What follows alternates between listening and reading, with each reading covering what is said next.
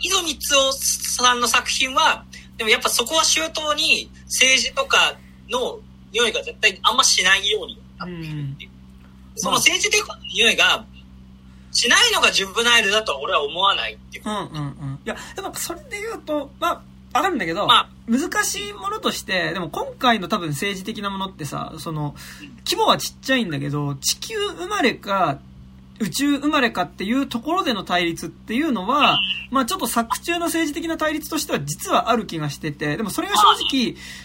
宇宙生まれであるアイデンティティっていうのがもう作中だともうその主人公とそのコノハちゃんって女の子二人だけしかそのいないからなんかそれがこういわゆる政治的なそのアイデンティティっていうよりは個人のアイデンティティの話っぽく見えてはいるんだけどでもそこは実は結構いやその単位は政治的ではあるんじゃないっていうかそれってなんならさあの先地球外少年少女の先ってそれこそガンダム的なさ、あの、ジオンとさ、地球連邦みたいな対立にも全然なり得るものの入り口ではあると思うから、まあ、でもその意味でね、じゃあ、だから、で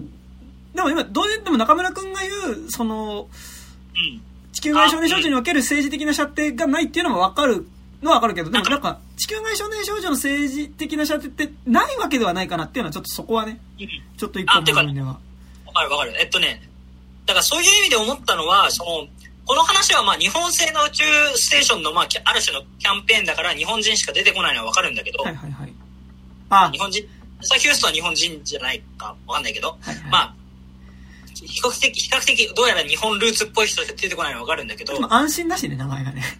まあ、名前が安心なのもあるんだけど、要は、その1000 2045年の世界において、日本というのがどういう立場なのかっていうところ、っていうのを、なんか、まあ見せると一つ社会的になるわけじゃん。せうんうんうん。政治的に。うんうんうん。そこは多分、周到に、まあ、描きたいところじゃないからではあると思うんだけど、うん、まあ、かいしょうがない、言いたいことじゃないしっていうことでしかないと思うけど、うん。うん、ジブナイルでだったらやっぱり、さっき怪獣の子供を出してくれたけどさ、はいはい。やっぱ自分の中でこの物事があったおかげで成長して、ちょっと周りからは分かんないけど自分の中ではちょっと成長して、こう、社会に馴染んでいくっていうのが、まあ王道であり基本であり、それが一番受け入れられるものっていうものはありつつ、うん。やっぱりあの、あいつ、怪獣の子供の女の子みたいに飛んでっちゃうとう、んう。うんん。それが果たしてじゃあ、商業作品として万人に受けるのかっていう問題はあるし、うん。怪獣の子供はそれを、それでもあんだけ金かけてやってるから俺はすごいなと思ったけど、うん。それがお金になってないんだとしたらやっぱこういう作品って二度と出てこないとも思うし。うんまあな、なんて言えばいいんですかね。あだから別に、なんだろう。社会に受け入れられて評価される人になるか、怪獣の子供的な、あの、なんだろう、まあ、ある種、ぶっ飛んだ世界に行っちゃうかの二択ではないと思うんですよ。はいあの世界においては。うんうん。だから、一人が、なんか、全く社会には認められないけど、何か、こう、この世を良くするための活動を始めたとかね。あはいはいはい。そういう結論はあり得るじゃないうん。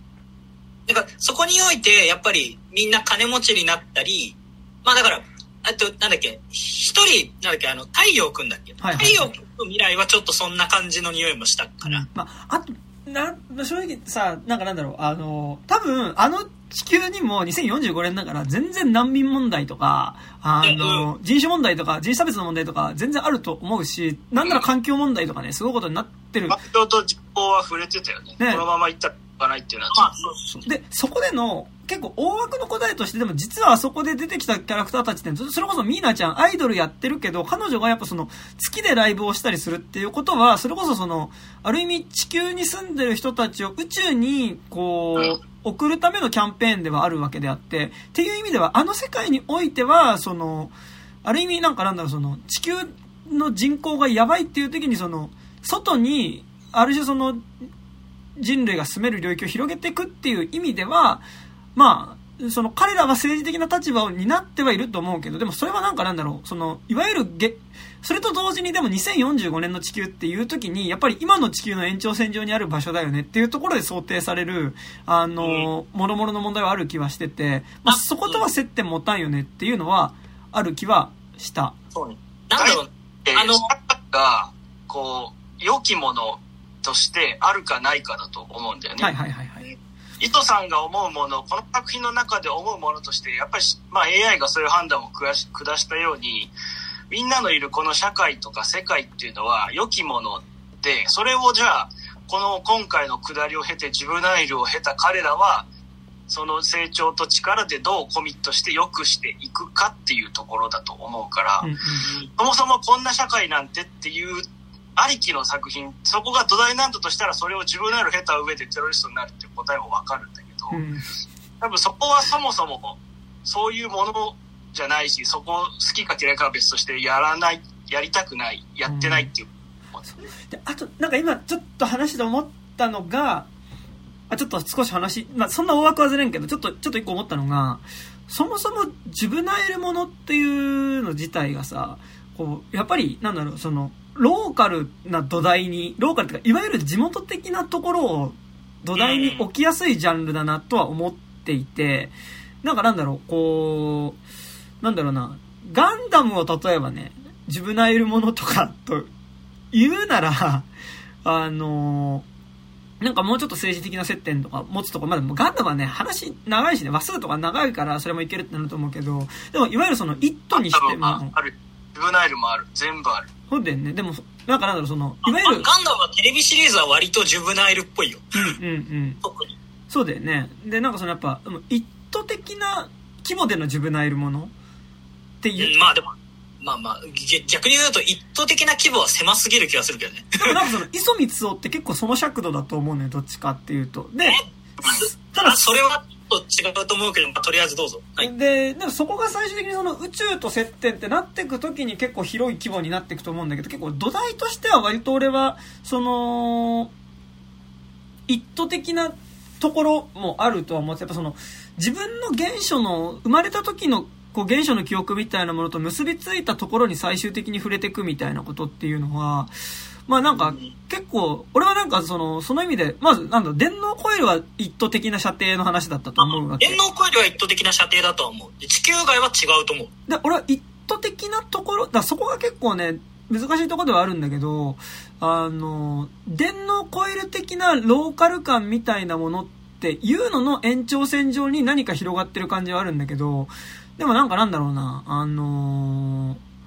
やっぱ国際宇宙ステーションでありね、かつその、この事件に注がれる視点自体に明らかにやっぱその、世界各国でそれが見られてるっていう映像が入ってるところで、必ずしもローカルな話ではなくなってるとは思う。ローカルじゃない世界っていうのが想定されてる。ローカルな世界の外側に世界が繋がってるとは思うんだけど、でも俺前提としては、俺結構その、一途規模のジュブナイル感ジ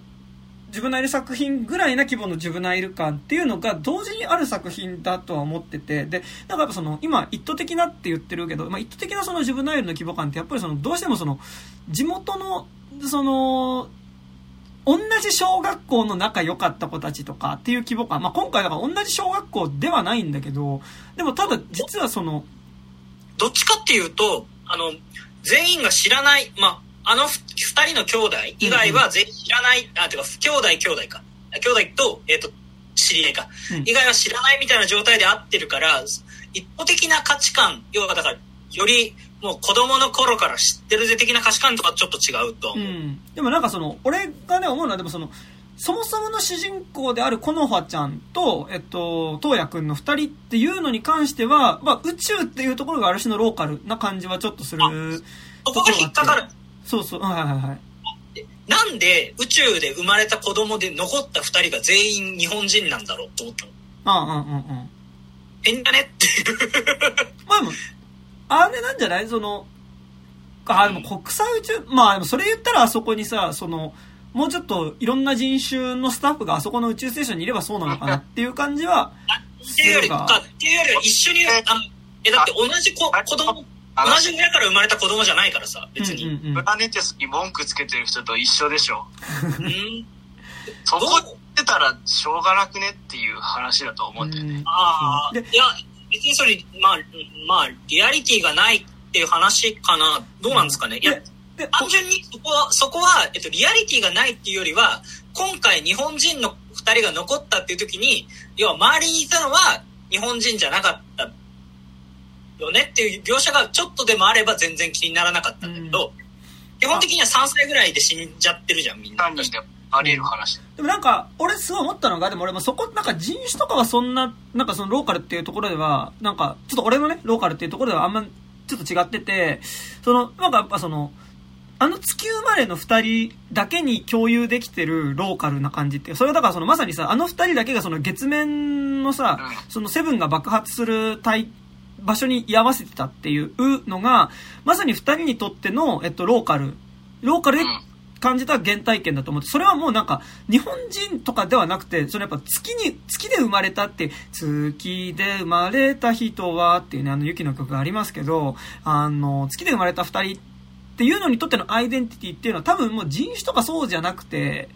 なんかもう、月自体にあるんじゃないかっていう。で、なんか、出てきてないけど、俺は勝手にこれは本当に想像、想像だし、これは俺が同人誌的に付け出した部分でしかないんですけど、その、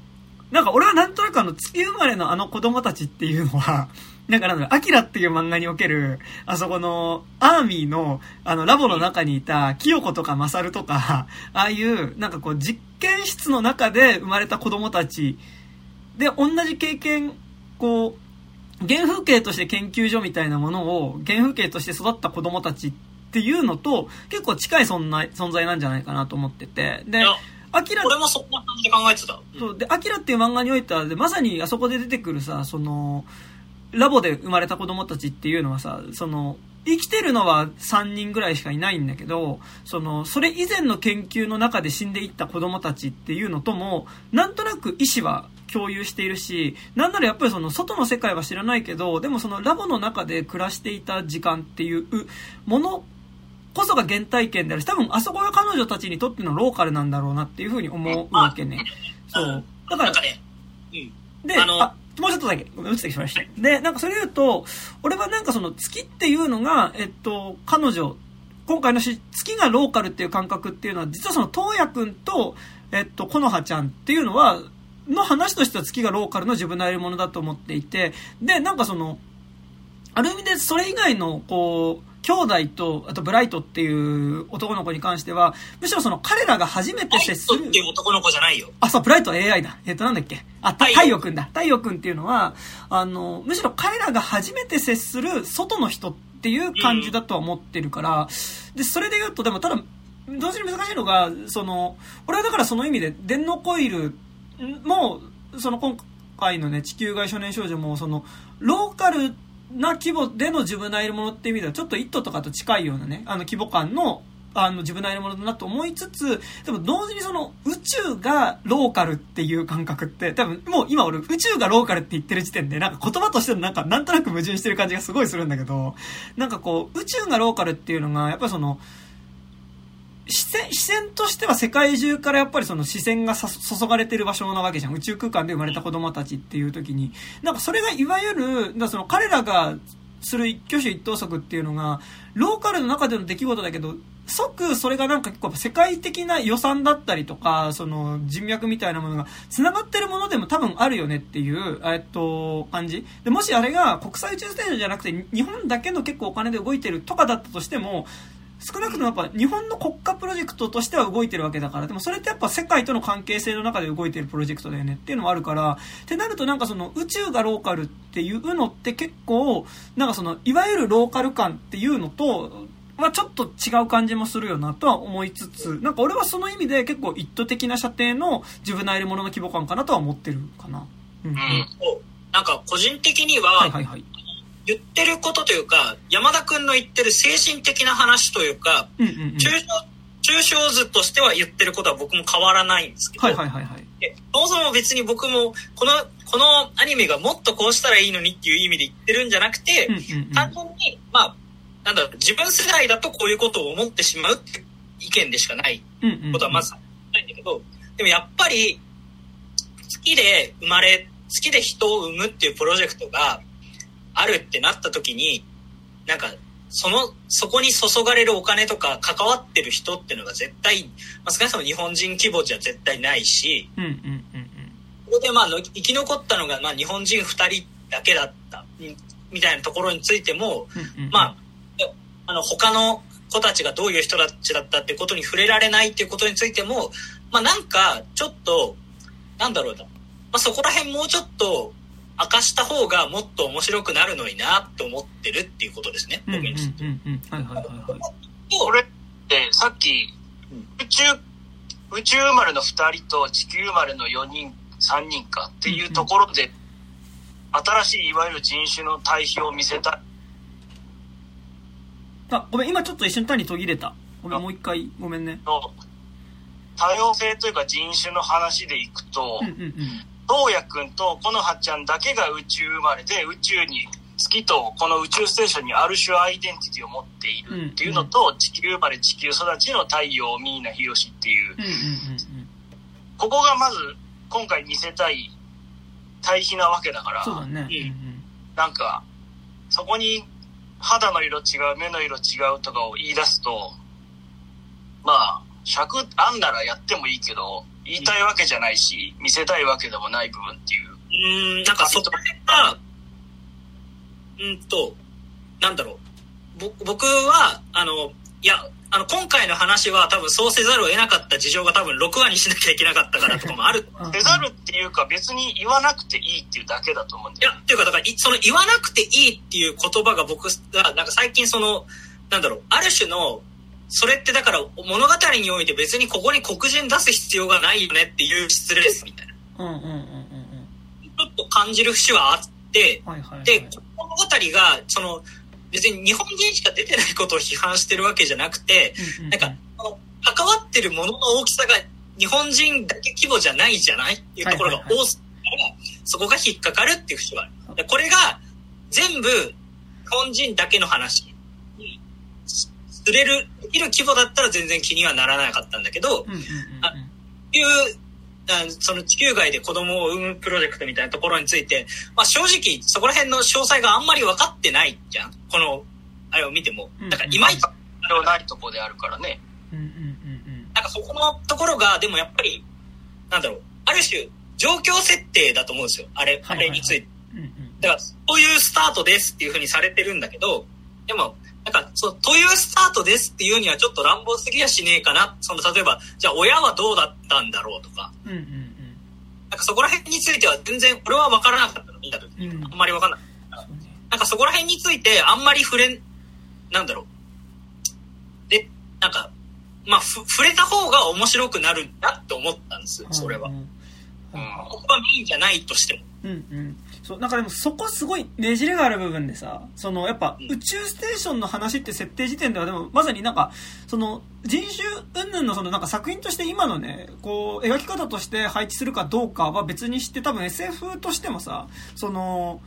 同じ人種だけのプロジェクトなわけねえじゃんっていうのは、まあ、思うは思うのね。だし、なんか多分実際の宇宙開発とか多分そういうところだと思うし、まさに逆に言うとその、プロネテスとかはさ、まさにその、宇宙、その、主人公の、えー、なんだっけ、八郎だか、八郎、八郎か、八郎が働いてる、その、宇宙のゴミ回収の仕事の職場ですら、まあ、多分メキシコ系の女の人と、ロシア系の男の人と、で、日本人が2人っていう人種配置だし、さらに木星に行く宇宙船の、こう、ロケットの中に関しては、まさにもう本当にいろんな、えっと、人種の人、人種性別の人が入ってるっていうね。で、さらにとプラネテスは、ね、プラネテスはいい漫画ですけどね、プラネテスはその、じゃあ宇宙空間におけるイスラム教徒ってどうなるだろうかみたいなこととかっていうのを結構なんかこう細かに返したりはするからなんかその意味でなんかなんだろうその人種配慮っていうことじゃなくて単純に宇宙空間を描くって言った時にそこにいろんな人種性別のクルーがいるっていうのはなんかそれはそうだなと思いつつでもなんかそれがまさに俺がさっき言ったローカル感っていうところもつながるんだけど正直それってだってもう今の我々の現代の価値観だとそう思うっていうだけでしかまあでも価値観と多分 SF 的な設定としてもそっちの方がリアルだなっての思いつつちょっとここもうちょっと言いたい、私が言いたいのはここなんですけど、その、同時になんかその、でもさっき言った、これってその、電脳コイルから延長線上にあるローカルな場所として宇宙描いてるよねっていうのはまさにその、宇宙ステーションの造形にしてもさ、その、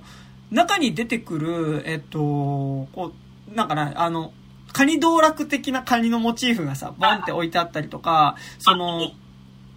オニクロとかね。そうそうそう。あの、中に入ってるその実際の企業のロゴをかなり真似したようなものっていうのとかが、まあ、ものすごいなんか日本ローカルっぽいデザインになってるわけよ。まあ、作、ね、作中の、まあ、だからなんか、はいはい。日本ものだからね。そう。で、なんかやっぱその、すごい、あそこは宇宙の場所だし、えっと、宇宙ステーションだけど、なんかその、ものすごい、多分、実際に今、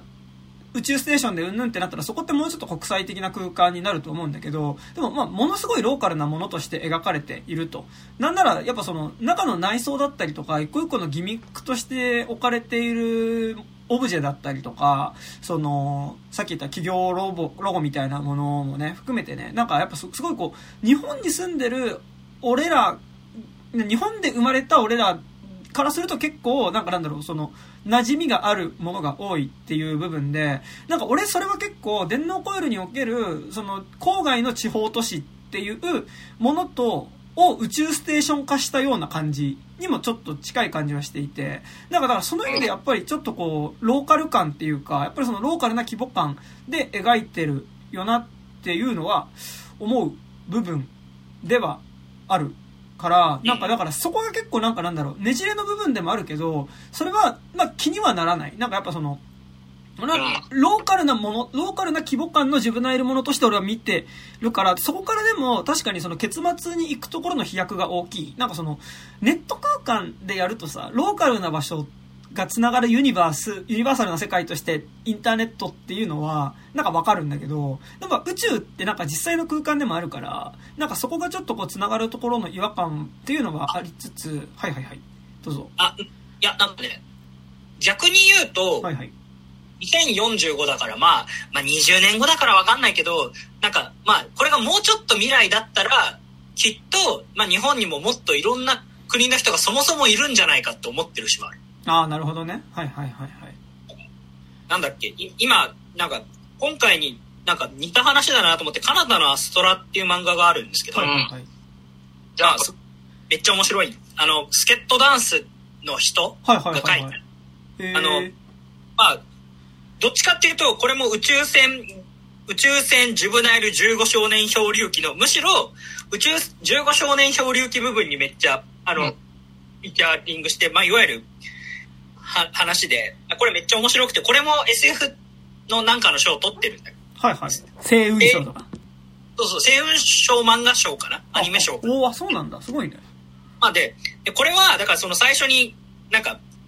学校のなんか夏休みの実習みたいな感じで、うん、まあ、子供たちだけで、あの、異界の地、異界の地っていうか、いど日本、地球じゃないどこか、あ、地球じゃないっていうか、まあ、どこかの星みたいなところで、うんうん、あの、まあ、キャンプをするっていうのが、そもそも校外学習みたいな。はいはいはい。っていう設定が始まるんだけど、で、やっぱりそこに似合わせてる人自体がそもそも、もう、なんだろう、多分国籍がめっちゃ多いみたいな。日本人人もいるし、日本人じゃないだろうなって人もいっぱいいるみたいな感じで、うんうん、まあ、なんか、僕、なんだろう、別にどっちが優れてるとかじゃ全然ないですよ。こっち、カナダのアストラは、あの、あ AI 的な話で言うとだいぶそんな大した話じゃないし、なんだけど、まあだから、その宇宙になんとかっていう風になった時に、まあ2045だと確かにまあ国とか融和してないのかもしれないけど、まあもうちょっと行けば国とか融和するんじゃないかと思ってるしは。まあなんか、そこら辺はね、なんか別にこれはだから、あれですよ、もっとそういう設定でも見たかったなっていう話でしかない。あくまで、ここは、あの、なんか言っておきたいんだけど、別に、だからつまんねえって言いたいわけじゃなくて、もっとそういう根本といろんなも物差しがあるやつを、別に磯光夫が作らなくていいのかもしれないけど、なんかそういう SF も見たいなってやっぱ、そういうジュブナイル SF が見たいなって改めて見て思ったっていうだけです。なんかさ、全部。それこそ日本沈没のさ、湯浅正明版とかそうじゃん。はいはいはいはい。ね、あれはか確実にいろんな国の人がいるじゃん。まあ、てかあれ難民問題の話だからって言ったんだけど。ね、うんうん。まあなんかでも、まあその未来的な想像を考えたときに、日本人しかいないっていうのは、やっぱ逆にそれはそれでなんか、少し特殊な進化だなって思ってる。うんうんうん。うん、だって日本宇宙ステーションだっつってるじゃん。民間企業が買って。日本のだから、で日本人が日本人のステーションだって言ってんだから、なんか、それは日本人、会長、市長も日本人だし、喋ってる言葉も日本語だよねっていうものでおしまいだと思うんだけど。いや、でも、でもだから日本の人がいるっていうだけで別に、そこの人の名前が全員日本である必要はないじゃないですか。まあ、別に日本国籍の別の人でもいい。ナサ・ヒューストンって言いましたけどね。まあ、ナサ・ヒューストンいたナサ・ヒューストンいますけどね。あれは偽名でしょ。なんかだから、なんだろう、そその、まあ、なんか単純にその、まあ、風通しの良さみたいなもんです。はいはいはい、はい。まあ、そこで、普通に日本人って言いつつ、全然その黒人の人が出てきて、とか、まあ、日本人って言いつつ、なんか多分中国、あの、在日コリアンの人だなとか、ぜ、うんうんうん、ところが出てくるようなジュブナイルだ、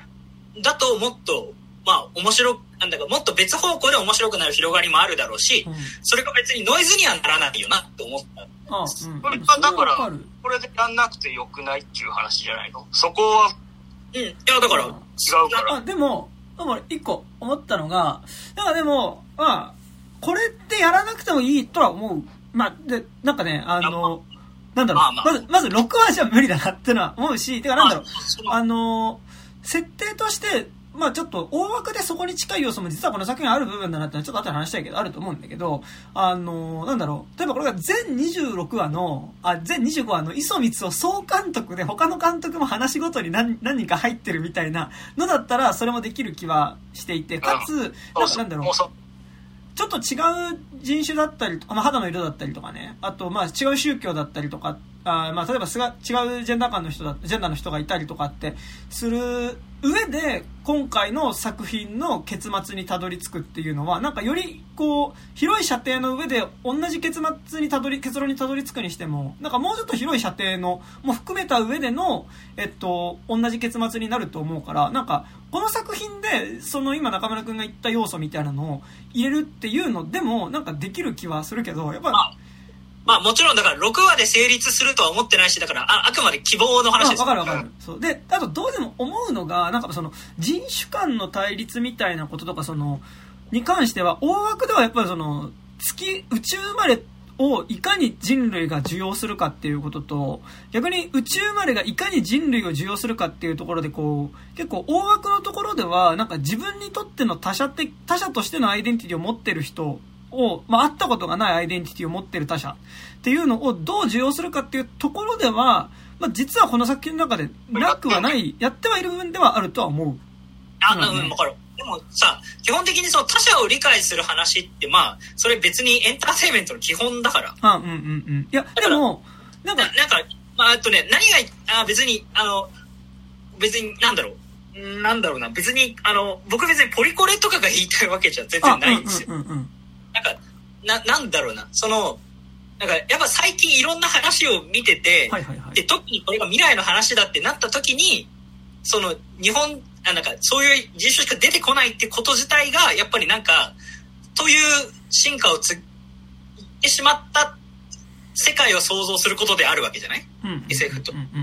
いうことが何か、ちょっと引っかかるように、いや、自分が住んでる場所が僕新大久保ってアジア人ばっかりの場所に住んでるっていうのはあるんですけど、うんうん、やっぱりそういうのがちょっと気になるように最近な自分の価値観としてなってきたっていう。まあ、てか、あれか、なんならそれテーマとして触れるっていうよりは、ただそこにキャラとして配置されてるぐらいでっていうことだよね。そうだよ。俺ファーストをずっと思ってる。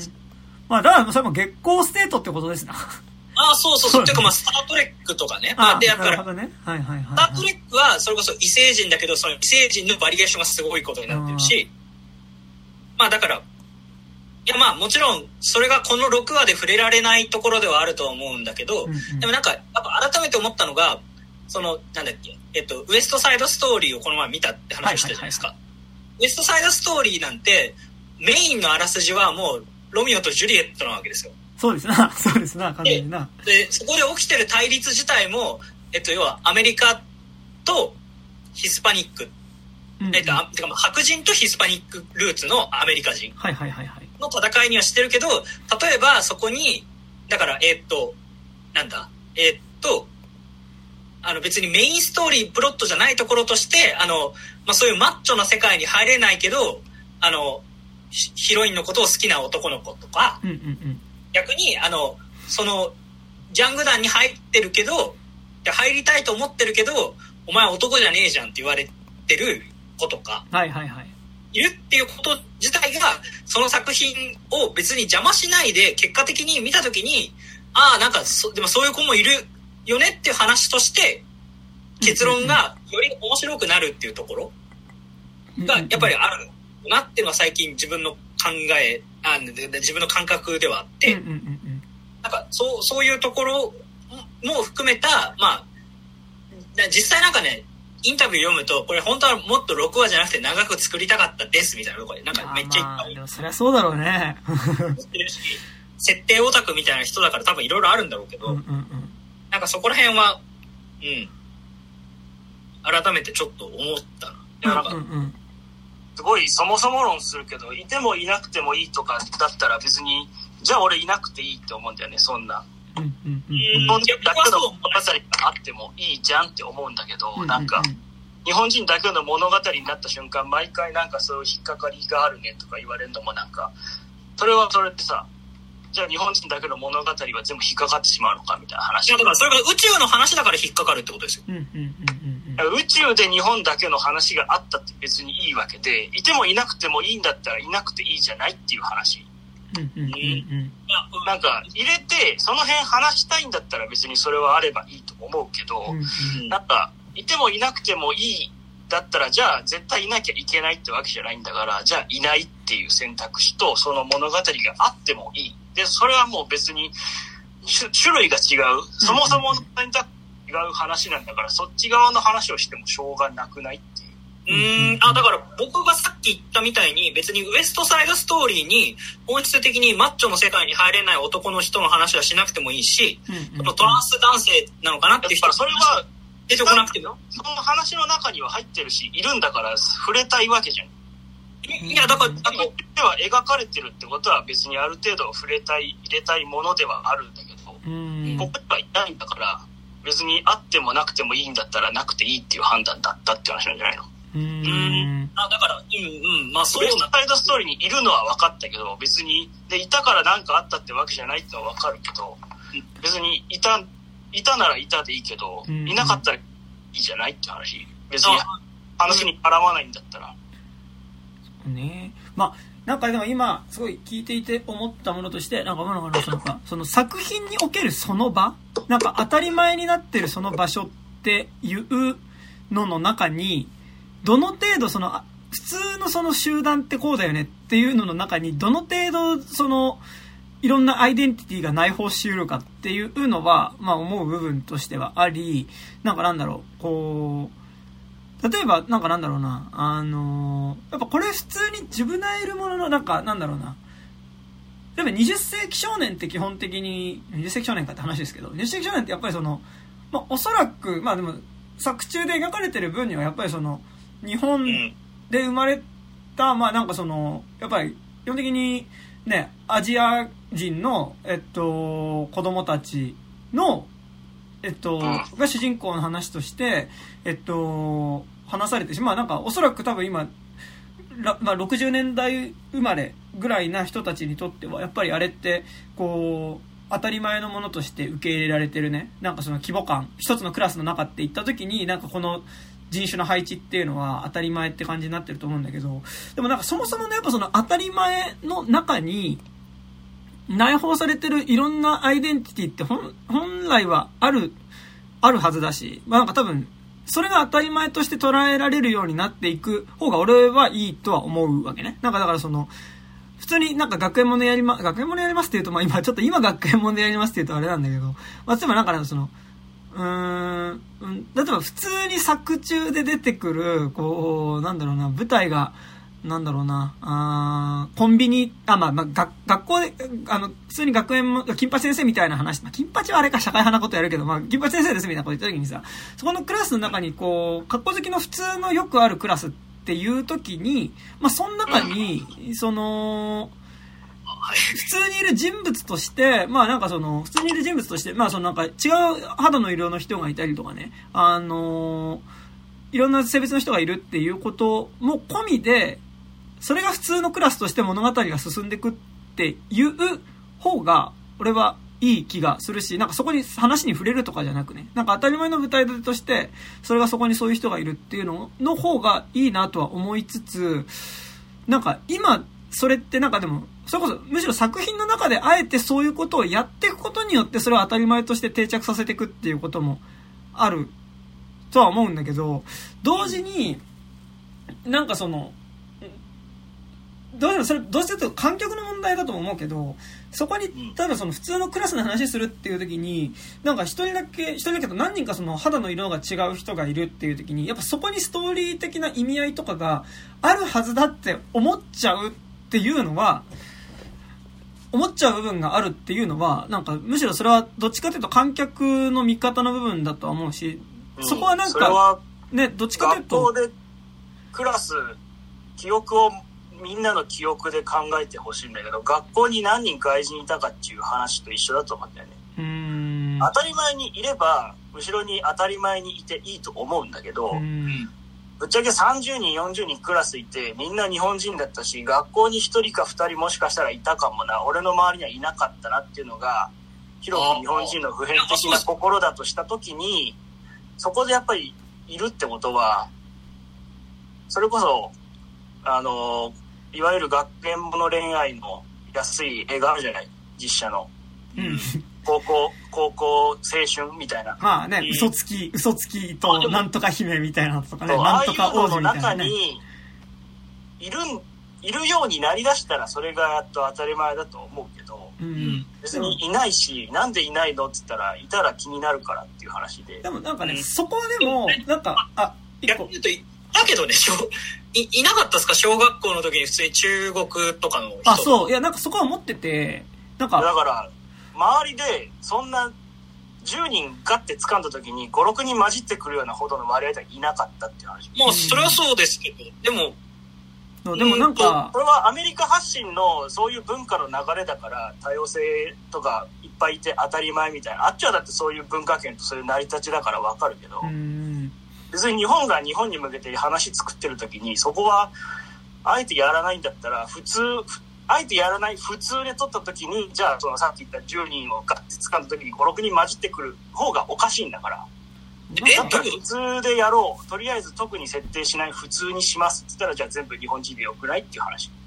うんでもなんか、一個思うのが、でもそこはすごい難しい部分で、なんか正直それは俺らの解像度がちょっと違ったなっていうのは思うわけ。なんかそれはでも、なんか俺もなんか、まあ俺と単に同じ高校なので、高校なんですけど、まあなんかでもその、パッとね、なんかその高校時代の時思い出して、そういう意識で、まあ、意識でっていうかなんかそんなにあんまそういうの意識したことなかったけど、でも例えばその、在日の2世、3世だったりする人とかって全然いたと思うし、まあ、あと、多分正直性的な在日2世、3世がいても日本語で日本人だと思って触れてて気づかなかったら、ね、それはそれでいいじゃん。そう。で、やっぱそこまあむずいちょっともうちょっとこの話話したいけど、まあそれってなんかまさにその GO とかねあの映画とか小説であの金城えっ、と、かず、えー、かずきのさ、GO とかでそうだけど、その、パッと見の見た目としてはそんなわからないけど、やっぱりその違う部分、違うこものとして、その、アイデンティティの表記上はな、表記、まあ、そうはなっている。で、で、その、まさに日本人とその、朝鮮半島系のっていうとさ、そのやっぱ見た目的には分かんないから、だからただそこでその国籍がこうだって言われた瞬間に急にその拒絶、恋人から拒絶されたりするみたいなことのリアリティとしてやっぱそれはなんかあったとは思うし、あと多分、正直性的な思考とかで言ったら多分全然クラスの中にいただろうな、とか、まあ思ったりはするわけ。でも、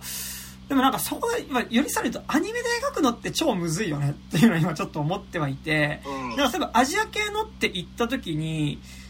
まあでもそれはゆるかやってっか、やってっかなと思うけど、なんか例えばその中国系だからって言って、例えばその目を少し釣り目にして描いてたりとかね、すると、なんかそれはそれでちょっと違和感もあったりするよなっていうのもちょっと今話して思ったりはしてて。あ、それこそな、なんとかあるみたいな喋り方を今、今時させるみたいな。そう。でもなんか、エウレカさ、例えばなんか、なんとなくだけど、多分この子、アジア系だけど、ちょっと中国っぽいな、みたいな顔立ちの人って、なんか、エウレカなのか、ちょっと今あの、AO の方なのかごっちゃになってるんだけど、多分いた気がするんだよね。あ、全然いたと思う。もうだから、AO だよ。それあれ日本で沖縄だから。そうだよね。だからできなくはないよね、とも思いつつ、でも例えばその性的執行だったりとか性的辞任だったりとか、あとなんかその、自分の、その、例えばね、アジア圏って言ったけ、肌の色とかじゃなくてもそれは全然あると思うんだけど、でもなんかそれを、えっと、なんか作中で多分アニメで出そうとすると多分それって言及、言葉っていう形では出るだろうなとは思ったし、でもあれだね、さっき、これ全然関係ない金八って言ったけど、金八は割とちゃんとそういうのやってました。そうだね。はい、金八は、いやむしろ金八はそういうドラマです。金八はそういうドラマです。金八もどっちかというとさ、一人一人と顔つき合わせていくタイプのドラマだからね。あの、金八は僕はちょっと引っかかるところもあったりしますが、金八はそういうドラマです。はい。はい、まあ、それ、金八はそれでいいと思うけど。あ、だからまあ、そうですね。まあだから今回の場合は、まあその確かに子供がそもそも5人、6人しかいないっていう限定的な状況だから、まあそうなる仕方ないっていうところは一つある。うんうんうん、だから、でも、なんだろうな。やっぱり、まあこ、こまあ、だから別にそれが、だから、えっと、それが、だから僕は別に国籍がどうだからダメって言ってるわけじゃなくて、はいはいはい、やっぱり、あの、子供たちに向けて発信するもので、しかもジブナイルだから。うんうんうん、で、それが描いてるものが未来だっていう時になった時に、ななんか別にそういうもっといろんなものが普通にあるっていう、いう描写をして別に触れないっていう描写をすることが逆に未来として成立するっていうような SF も全然あり、今後はあり得ていくんじゃないかなって今日、今回見て思ったっていうことなん、うんうんうんまあ、しかもそれがね、まあ、2045年の設定だからっていうのはね、大きい、ね、まあ、ちょっと近いってのはあるよね。あの、ぶっちゃけ20年後じゃん、みたいな。うん。まあ、それはよそでどうぞでおしまいの話だよね。うん。うん。まあまあ、はい、わかりました。はい。ね、なんか地球外少年少女ではなくてよそでどうぞっていうお話。うん、うん、うん。ね全然なんかあれだね、ちょっと全然話が変わるけど、こうさ、うん、こう、自分がいるもので、まあ自分がいるでもないけど、やっぱその、AI と、なんか超越的な AI と触れる話っていう意味ではさ、俺はあんまりちょっと得意じゃなかったけどさ、去年で言うと愛の歌声を聞かせてとかもさ、まあ、実はそういう話でしたね。ああ、あったね。そうてかあれ、あれは電脳コイル、てか、だから、地地方のさ、はいはい、あの、要は産業特化都市じゃん。あれも。だから、ほぼ電脳コイルなんだよね。その電脳メガネがめっちゃあるみたいな。そうね。あれもだから同じ結論で AI で、もう、名前なんだっけな、あの子。シオンがめちゃめちゃ、いろんなところとつながってめっちゃ賢くなって、うん、人工衛星からずっとみ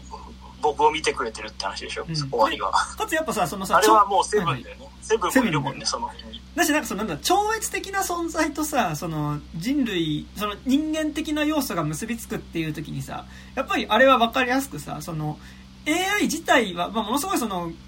能力計算能力だったりとかその神に近いようなねその能力を持ってるっていう時にじゃあそこに対してじゃあ目的を与えるっていう時にシオンっていう個人を幸せにしたいっていうことによってそのある種の揺らぎっていうか意味合いが持たされるっていうところが、まあえ愛の歌声を聞かせて、俺はそこでの、シオンの幸せを願うっていう意味での揺らぎの持たせ方は、それは世界を滅ぼすのではないかという危険性が全然あると思っているので、まあまあまあ。俺は愛歌は。シオンの幸せ、シオンが、その子の幸せにつながるんだったら、地球は滅ぼしてくるよね、で、あれはなんかほら、その、シオンの幸せがさ、その、自分の周りにいる人たちが幸せであるっていうことがイコールでシオンの幸せにつながっていくからさ、まあいいんだけどさ、やっぱシオンがどっか。シオンは AI だよ。あ、そっか、シオン、あれなんだっけあの女の子。えー、っと、ちょっと調べます。ショートカットの子ね。ショートカットの子のさ、あのー、あのママインちゃんが声やってるやつね。そう、あのー、えー、はいはいはい。何ちゃんだっけ？いい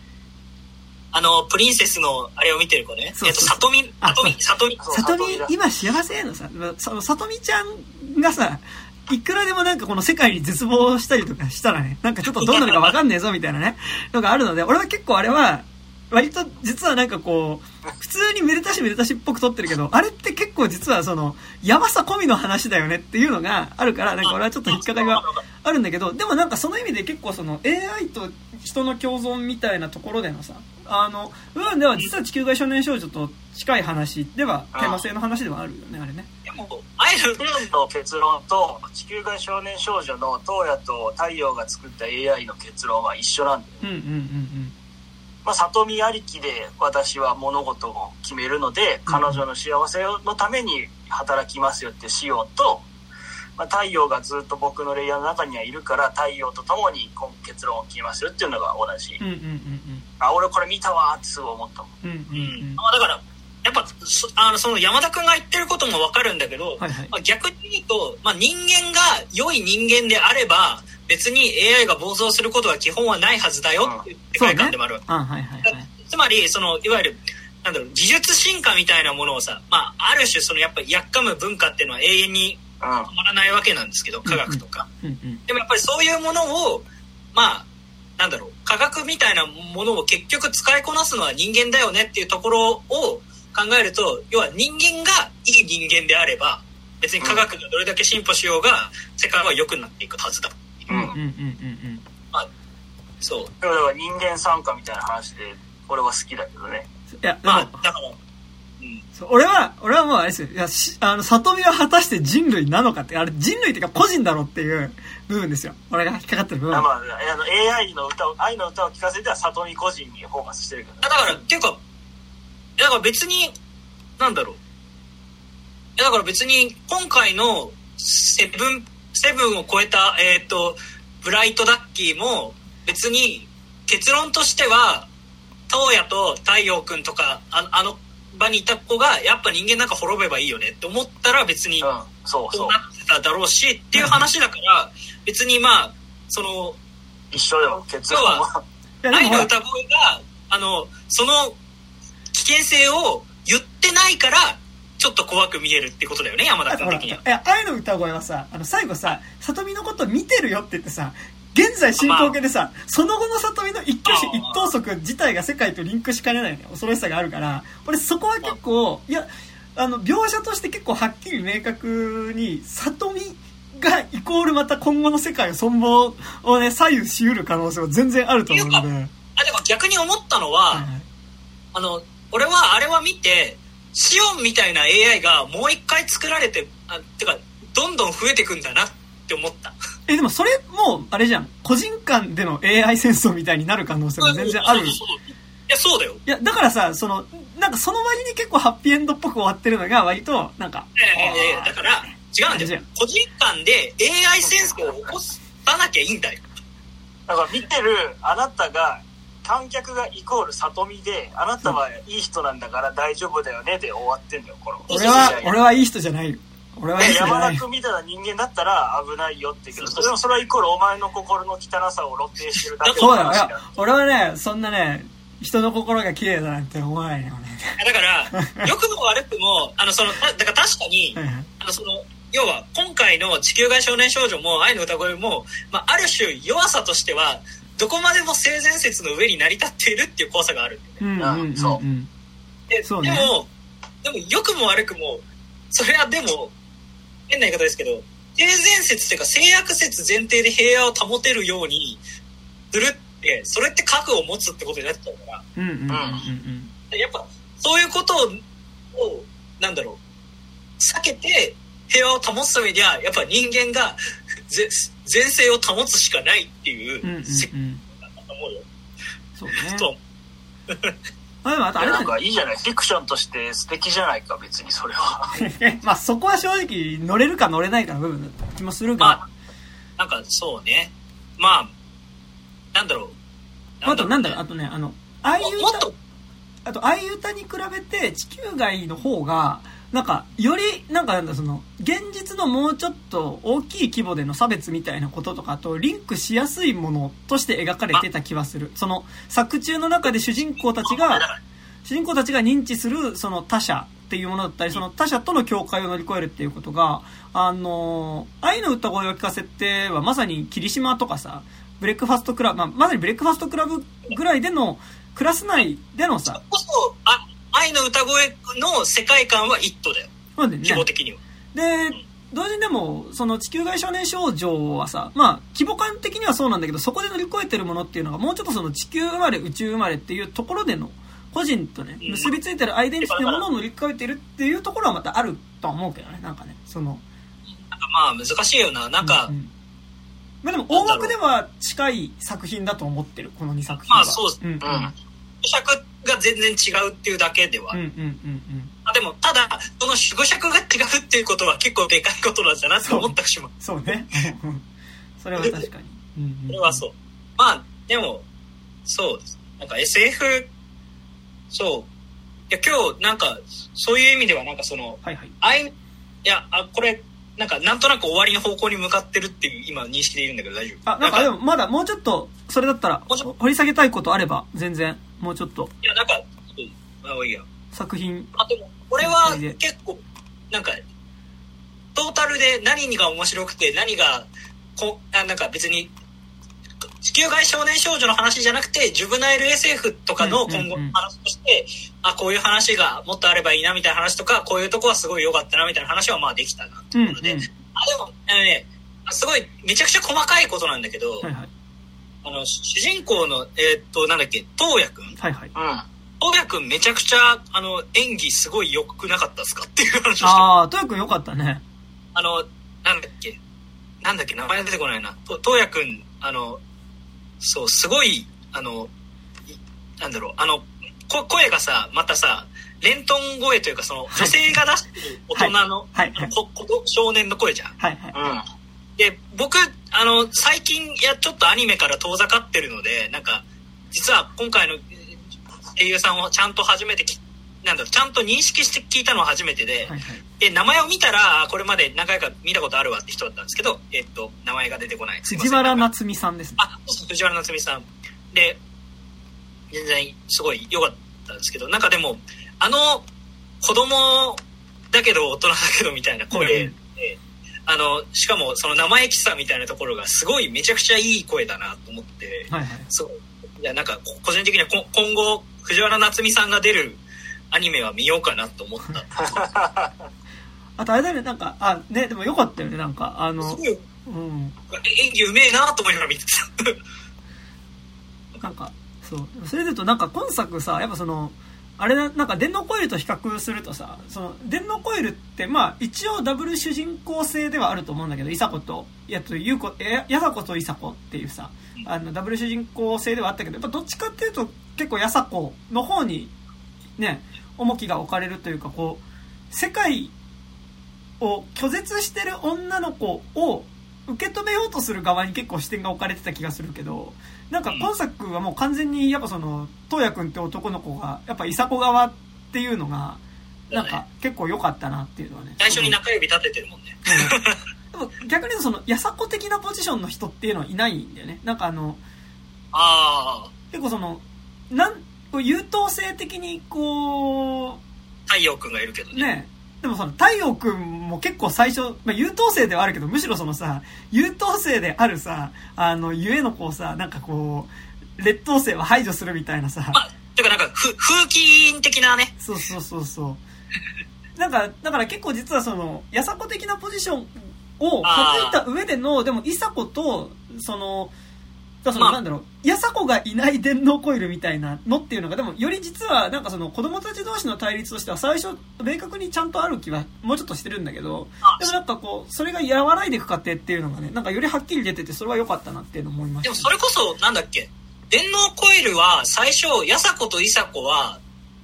とか、だ、なんだっけ、あの、主人公格の何人かは最初、二人で、二人、一人だった人を分けたみたいな話をなんか見たことある。そうなんだ。ああ、なるほどね。あ、でもそれは納得するな。ちゃんと原点がないのですいません。あの、はいはい、なんか、ウィキペディアからどっかのニュースに飛んでインタビューとか読んだ時に、ごめん、それがやさこいさこだったかはわかんないけど、なんか、いくつかは本当は、なんかキャラが、本当は被るはずだったのを受けましたとか、うんうんうん、ここのあと人と人の性格が本来は似たような性格だったんだけど、逆、あわざと逆にしましたみたいなことを言ってて、うんうんうん。まあ、だから、まあだからそういう意味で言うと、その東也君みたいなのは、そのやさこといさこの合体系みたいな感じでは、まあいさこ寄りだけど。うん。まああれ、ある、はいはい。まあその、だから、磯さんが、あの、まあ6話でソリッドに伝えるならこういう感じの主人公だろうっていう感じでまあ書いたんじゃないっていう節は。まあなんか逆に言うとさ、あの、今回の東野はさ、あの、電脳コイルでいうとこのイサコとさ、あの、大地を足して2で割った感じがあるよね。あ、まあまあ、あの、大地ね。悪ガキ感もあるからね。そうそうそう。いや、でもなんか、そうですね。なんか、まあね、でもね、ここのアニメのためにね、会社作ったから今後もなんか見たいですけどね。いや、見たいね、全然。あ、そう。でもあとなんか、なんだろう。こう、キャラ立てが吉田健一だった部分が、なんか、良かった部分でもありつつ、なんか、磯光夫、電脳コイルはキャラデザも磯光夫だからさ、なんかあの、そうそう、なんか、磯光夫の、なんか、もうちょっとこうなんだろう、こう、それこそなんか、NHK 夕方のアニメのキャラクターっぽいビジュアルっていうか、なんかあの、青い鳥文庫とかさ、なんかあの、自動書のさ、ちょっとラノベじゃないけど、ラノベっぽい自動書ってあるじゃん。なんか、はい、なんかそれっぽい感じの、あの、見た目っていうのは結構俺好きだったし、なんか、なんだろうな、あの、磯光夫作品はなんかその、実はガジェットのさ、微妙になんか老人ホーム感というかさ、あの、ガジェット自体はかっこいいんだけどさ、なんかちょっとこう、解除器具っぽい感じがより前面に出なんか優しい作りっぽい色合いも含めてさ、なんかこう、なんかバキバキじゃないところが結構好きなんだけど、パッとしたビジュアルのね。なんかこう、少なくともキャラクターデザインに関しては今回やっぱりこう吉田健一になったことによって多少洗練されてる感じがあったなっていう。あ、あ、そうそうそうそう。いや、なんか、うん。なんか、エウレカの時もだけど、やっぱり吉田さん自体が割と、なんか、自分がキャラデザするとなると、いろいろ自分の方向に寄せるタイプの人ではあるらしい。うんうんうん。いや、なんかね、めっちゃかっこよかったんだけど、なんか、そう、そうじゃないバージョンでもよかったなみたいな気がせんでもなかった。あります。そういう意味で言うと、その、あの、今度貸す、お前が富野義行世界図録を返して貸す、あの、電脳コイルの企画書の磯さんのキャラデザは、なんかね、もっとね、やさぐれてるっていうか、ちょっとね、あの、なんだっけ、無限の住人とかのさ、佐村弘明あ、ぽい。ちょあ、そうなんだ。ちょうん。あ、てか、あと、なんだろう、シリアルエクスペリメンツレインとか。あ、しおりエクスペリメン。あ、んシリアルエクスペリメンツレインじゃなかったっけ？あれあの、あれあの、OL がギターのやつじゃなくて、なんか。え？あ、違う違う。あの、ほら、うつ、うつアニメよ。え？知らない。俺普通に知らないかもしれない。あ、そう。うん、あ、そうですか。あの、ゲームがめちゃくちゃ高いことに有名な。まあいいや。あの、あれよ、なんだっけ、小中千秋が全話やってて、はいはい、やばいな。あ、はいはい、あ、分かった、あの、うつろな目をしてるやつね。あ、そうそうそうそうそう、はい、あ、だから、えっと、あ、あ、えっと、ああの絵の人よ。あの、いるじゃん。ちょっと、名前出てこない。黒星紅白っぽい感じね。黒星紅白っぽいけど、黒星紅白じじゃないんじゃ、えっと、ももっといいるのよ。無機質になった黒星紅白みたいなやつでしょ。ってなんだっけ？名前出てくるキャラ原案とかでいるんだよな。黒星紅白って久しぶりに言ったからなんか今めっちゃ黒星紅白って口に出したいな、なんか今 な。黒星紅黒星紅白。すごい。ね私はね、小学校の頃、昨日旅狂ってたんでね。安倍義俊で安倍義俊。はははわかったわかった。あのショ、ショートカットのさ、女の子。そうそうそう。はいはい。NHK にようこそとかの人よ。はいはいはい。うんうんや、でも、あの、90年代、0年代のこう、いうな感じの、ね。そうそうそう。はいはい。だった。電脳コイルは、やっぱり多分、もうちょっと企画書段階では多分ちょっとそっちのいるってオカルティックな匂いだったのが、やっぱり多分26話のアニメにするにつれていろいろ変えてったんだろうなって感じです。なるほどね。へえー、そっか。そう。でもまあね、そう、なんか、まあね、私やっぱ売れか好きだからね、吉田健一かっていうの、おってってなりながら、まあ見見たりしてましたけどね。はい、はい。まあ、っていうか、安心くんがすごい吉田さんの多分手癖みたいなキャラだ。ああ。あとなんだっけ、あの、なんだ、名前出てくねえな。えっと、あの、宇宙船のクルー、あの、はいはい、オペレーターの女性とかすごいエウレカで見たなって顔してました。オペレーターの女性男性とかすごいこう。なんならおじちゃんさちょっとホランド属性だよね。あのアニメ界のキャラクターを大枠で分けた時にホランド族だよね。まあまあまあそうですね。なんかお前がエヴァ好きなだけで。エレカエレカか。あとの、あ安心くんのあのメガバーポジションなのはすごい良かったですけどね。あの、なんかよくわかんない老人だなと思ってた。どうやら結構その、そもそものそのネット空間みたいなものの初期設定にめっちゃ関わってた人っぽいっていうのは、なんか、あ、これメガバーだっていう感じはすごいね。そうそうそう、でも、あの、やっぱさ、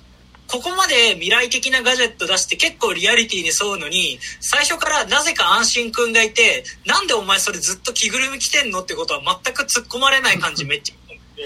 え、だからなんなら俺やっぱ安心くんがなんかやっぱダッキー的なポジションっていうか、あれ最初 AI なのかなって思ってたからね、あれね。あー、なるほどね。いや、でもあの、ダッキーの名前がダークネスキラーなのを本当にこう中二病全開で見た。あれ良かったですね。いや、あれはいいセンスだなと思った。あの、てかやっぱ、そういう意味で言うとやっぱブライトって名前もさ、それはあのガンダムから来てるところもあるんだろうけど、でもブライトって名前なの出せなみたいな感じいいよ。漂白剤だからでしょ白だから。そうそうそう。だから輝くとか白とかの意味じゃないですか。うんなんかその、なんか誰がつけたのかわかんねえけど、ダセえなっていう感じがすごいいいなって思いました。うんうんで、なんかだからあの結構実はそれぞれのキャラクタービジュアルもそうだけど、それが持ってるそのドローンのビジュアルっていうのも結構ね、面白いあれでしたね。あの、なんあの、はいはい。あ、いや、でも、なんか基本的にはさ、まるで、まあ要はハロっぽい。はいはい。だったりするのが、まあ逆にちょっと新鮮だったな。なんかその、最近だともうちょっとさ、キャラクター化するじゃない？もうちょっとめ、ぽくするっていうか、なんだろう、その、ロボっぽくする？はいはいはいはい。あのそうじゃなくて、うん、あの、あくまで、なんて言えばいいんだ、その、床掃除する機械あるじゃないですか。あ、ルンバね。そうル、ルンバが進化したぐらいのデザインなところがすごいいいなと思った。でもなんか、あれ、それこそそのさ、直接じゃないけど、あの、サッチ、あの、電脳声におけるサッチからさ、出てくるさ、あの、さらにこう小型の追跡機みたいなのと結構近い発想ですよね、はい、あれはね。あそうですね。そう。まあね。あと逆に、あのー、結構実は女性キャラクターが持ってる AI、例えばその、あの、ミーナちゃんが持ってるさ、あの、セルフィーっていうドローンはハート型だったりとか、あと、コノハちゃんのね、あの、ドローンが猿みたいな形になったりとか。うん、あ、だったら、そうだね。あんまメインで活躍しないからポッと忘れちゃったけど、そうだね。そうそうそう。なんかそこら辺は結構ね、なんか、あ、いいな、なんかそれぞれ個性が出てていいなと。あ、そう。あ、それで思い出した。あのさ、よくわかんなかったんだけど、結局フィッツって何なんですか？フィッツってなんだ？フィッツってなんだっけ？え、最後にさ、あのさ、あの、あの、セブンポエムを乗り越えるときにさ、そのさ、なんかこう、言葉、フィッツみたいな。あれなんだろうな。あれは何？みたいな。俺も軽自動車しか思い浮かばなかったんですけど、いや、そう、なんか、あの、俺もどっちかっていうと、あの、ちっちゃいガムみたいなやつとかさ、思い出した。あの、でも結局さ、ほら、あの、NASA さん、あまあ、うんうん。まあ、ネタバレも喋ってるからいいと思うんだけど、うん、まあ、NASA さんが、まあ、実は悪いやつだったみたいな展開なんだけど、まあでも、その NASA さんが、結局その、コノハちゃんに対して、あの、フィッツって言葉を忘れないでみたいな急に言うじゃないですか。うんうんうんだから、それ、え、言葉を言えば何か活動する概念だろみたいなふうに思いながら、最後、それがフィッツみたいなふうに言って、なんやそれみたいな。ちょっと、そこはね、いや別にもう分かんなくていいんだよ。分かんなくていいんだけど、うんうん、もう、なんやそれみたいな感じがすごいこう、あの、電脳コイル最初に見終わった時の、わかるようでわかんねえなみたいな感じをすごい思い出した。ああ、そっか。フィッツってあれだよ、最後彼らが作った会社の名前だよ。ああ、まあ、でもでもなんか、それって、それはどっちかというとあ後付け後だよね。うん、フィッ言われたから言われたからフィッツつけてるっていう流れだもんね、俺。そうそうそう。だから、なんかね、不思議な大元が分かんねえな。なんでこれ。大元分かんないなって思いながら見て。でもそこそ4423における4423みたいなことなんじゃない？かなまあでもそうだね。それだ。うん、そうなんですね。でも、そういう。やっぱ、4423に比べるとフィッツって言葉は何かをイメージしやすいじゃない、うんうんうん、その、リングフィットのフィットじゃないですけど、そのなんか、うんうん、フィットするのフィットもそうだし、うん、だからな、な、なんなんだろうなみたいな、なんか不思議な気持ちだなんか、これがさ、あの、言葉にできない言語だったら、言葉にできない言語というかその、はいはい、英語じゃない言語だったらさ全然もうなんか受け入れられるんだけど、うん、フィッツって言われるなんかいろいろ想像しちゃうなと思いながら見てて不思議な気持ち、まあ、なんかこれはもう本当にあの、はい、ないものねだりマンでしかないんですけど、あのやっぱ結構個人的にやっぱ電脳コイルのさやっぱ終盤にかけてやっぱりこの彼らがその、ネット空間の、もう廃棄されたネット空間の最深部に入っていくっていうところがさ、まあ、かなりその、いわゆる神隠しっぽいビジュアルというかさ、その、向こう側っていうところがかなり丁寧に描かれていたし、なんかやっぱあそこの、ネット空間における向こう側っていうのが、結構なんかなんだろう。それとしてすごいこう、ある意味なんかなんだろう。日本の昔の階段とか学校の階段で出てきそうなビジュアルをそのネット空間の最深部として提示するっていうのが、わ、超かっけえって思ったんだけど、なんかそれで思うと多分ね、あの、地球外少年少女の、その、ネット世界描写みたいなものに関しては、なんかやっぱ特別な新しいもの感っていうか、てかなんか、電脳コイルが良かったのって、電脳空間だけど同時にやっぱノスタルジーがあるっていうのが共存してた部分だけど、まあ、そもそもノスタルジーの話ではないっていうのがあるってのノスタルジーの話ではあるけど、なんかその、ノスタルジーっていうよりはむしろこう、未来に繋いでいくっていう部分がより電脳コイルより多い作品ではあるから、電脳コイルにあったノスタルジー性みたいなものは別になくてもいいのかもしれないけど、なんかやっぱあの、精神世界、先生がその、電脳世界自体の、はい、もうちょっとオカルト性でしょあ、そうだね。そう。で、だからその、電脳世界自体の見たことない感はなかったなっていうか、なんか、あ、まあ、これはなんか広角機動隊とかでも見たことあるやつそこらへんみたいな感じは。あ、あの、いわゆる光の粒子的な描写で。そうで、裸になった人たちが、そう、光の粒子感っていうのはね。そういう意味で言うと、今回その SF 描写というか、その世界描写で言うと、音楽が結構,、結構良かった。あの、やっぱり目立つ曲はないけど、音選びが、多分ね、なんか、鍵盤、マリンバとかっぽいんですよ。はいはいはいはい。大きい？うんうん。で、多分、なんか、なんかで読んだのかな、だと思うんだけど、多分それが、いわゆる iPhone の、ああ、はいはいはい。だからタンタンタンタンってこと？あれに、あれだからなんじゃないかみたいな、誰か書いてる人がいて、あそれは確かにそうかもと思った。なんかその、我々が思うそのサイバー世界の音と通じてる感覚、その、うんうん、あのその、木琴の叩く音が、結構ね、鳴ってるんですよ、ずっと。なんかいわゆる普通だったらシンセ鳴らすようなところもずっとこう木琴がタカタカタカタカタカタカってずっと鳴ってたりして、その音の使い方はすごいなんか意外とねえバランスだなと思ったなんかなんかももうちょっとさええなんかいわゆるシンセの方向によるか、うんうん、逆にまあなんだろうロックの方向によるかじゃない、うんうんうん、でなんかそこで、まあ、もしくはもうちょっとあえてオーガニックな方向によるの3パターンがまああるとは思うんですけど、はいはい、そこであの木琴をシンセみたいに鳴らしてるのはなんかあの意外とねえバランスだなと思いながら聞きました。なんか。なるほどね、うんうんうん、アントラとかは配信されてるのかな？知らないけどねなんかでもあったら聞きたいですけどねサントラね。まあ全然なんか作業用 BGM として良さそうとかね。うん。なんかだから電脳空間描写ってそのダッキーとかが電脳空間に入ってなんちゃらするみたいなのがさ、はいはい、結構割とこうテレビ版の広角機動隊における立ちコマがなんとかするみたいなのと結構近いなみたいなのあったからね。そうそうそう。まあね。そう。なんか別にいやだからダメとかじゃないんだけどなんかそこはちょっとねもうちょっと見たいなってなったねだから、まあ、多分今回、さっき私が言ったみたいな、別に今回そこに、うん、そう。労力をかけなかったのはわかるが、もうそこも頑張って、次のやつも作っていただければ大変我々ファン一同は嬉しいよございますっていう。いやまあ、なんかすっげえめめんどくさいこと言うけど、なんかその、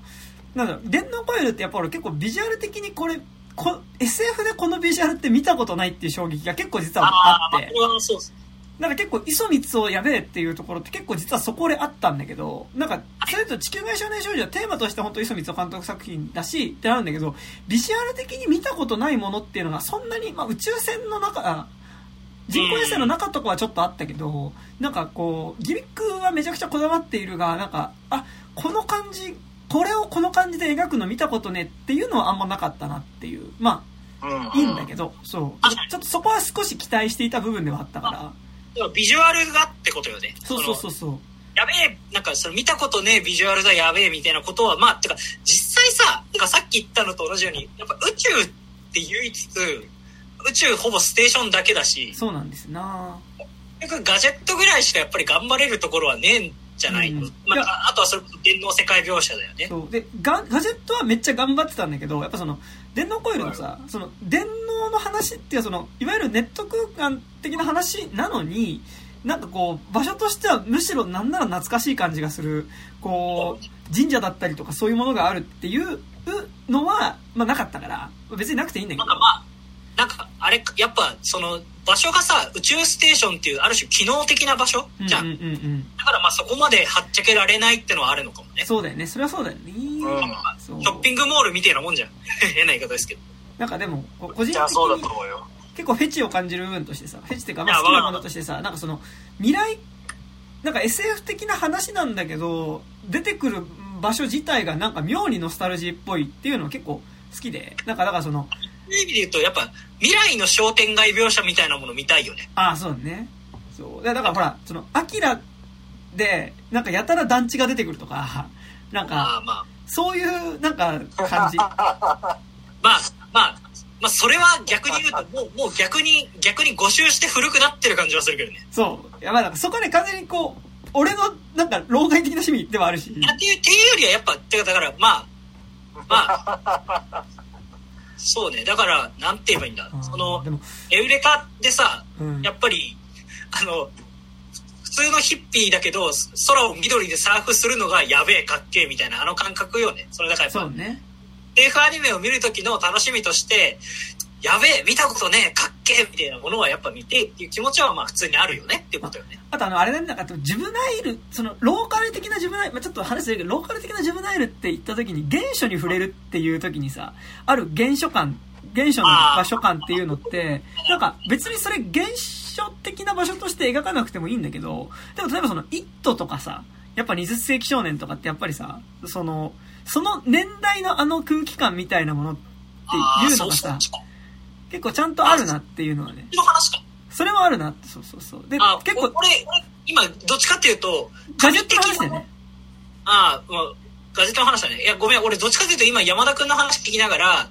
神的なもの、人間を超越した存在的なものが出てきて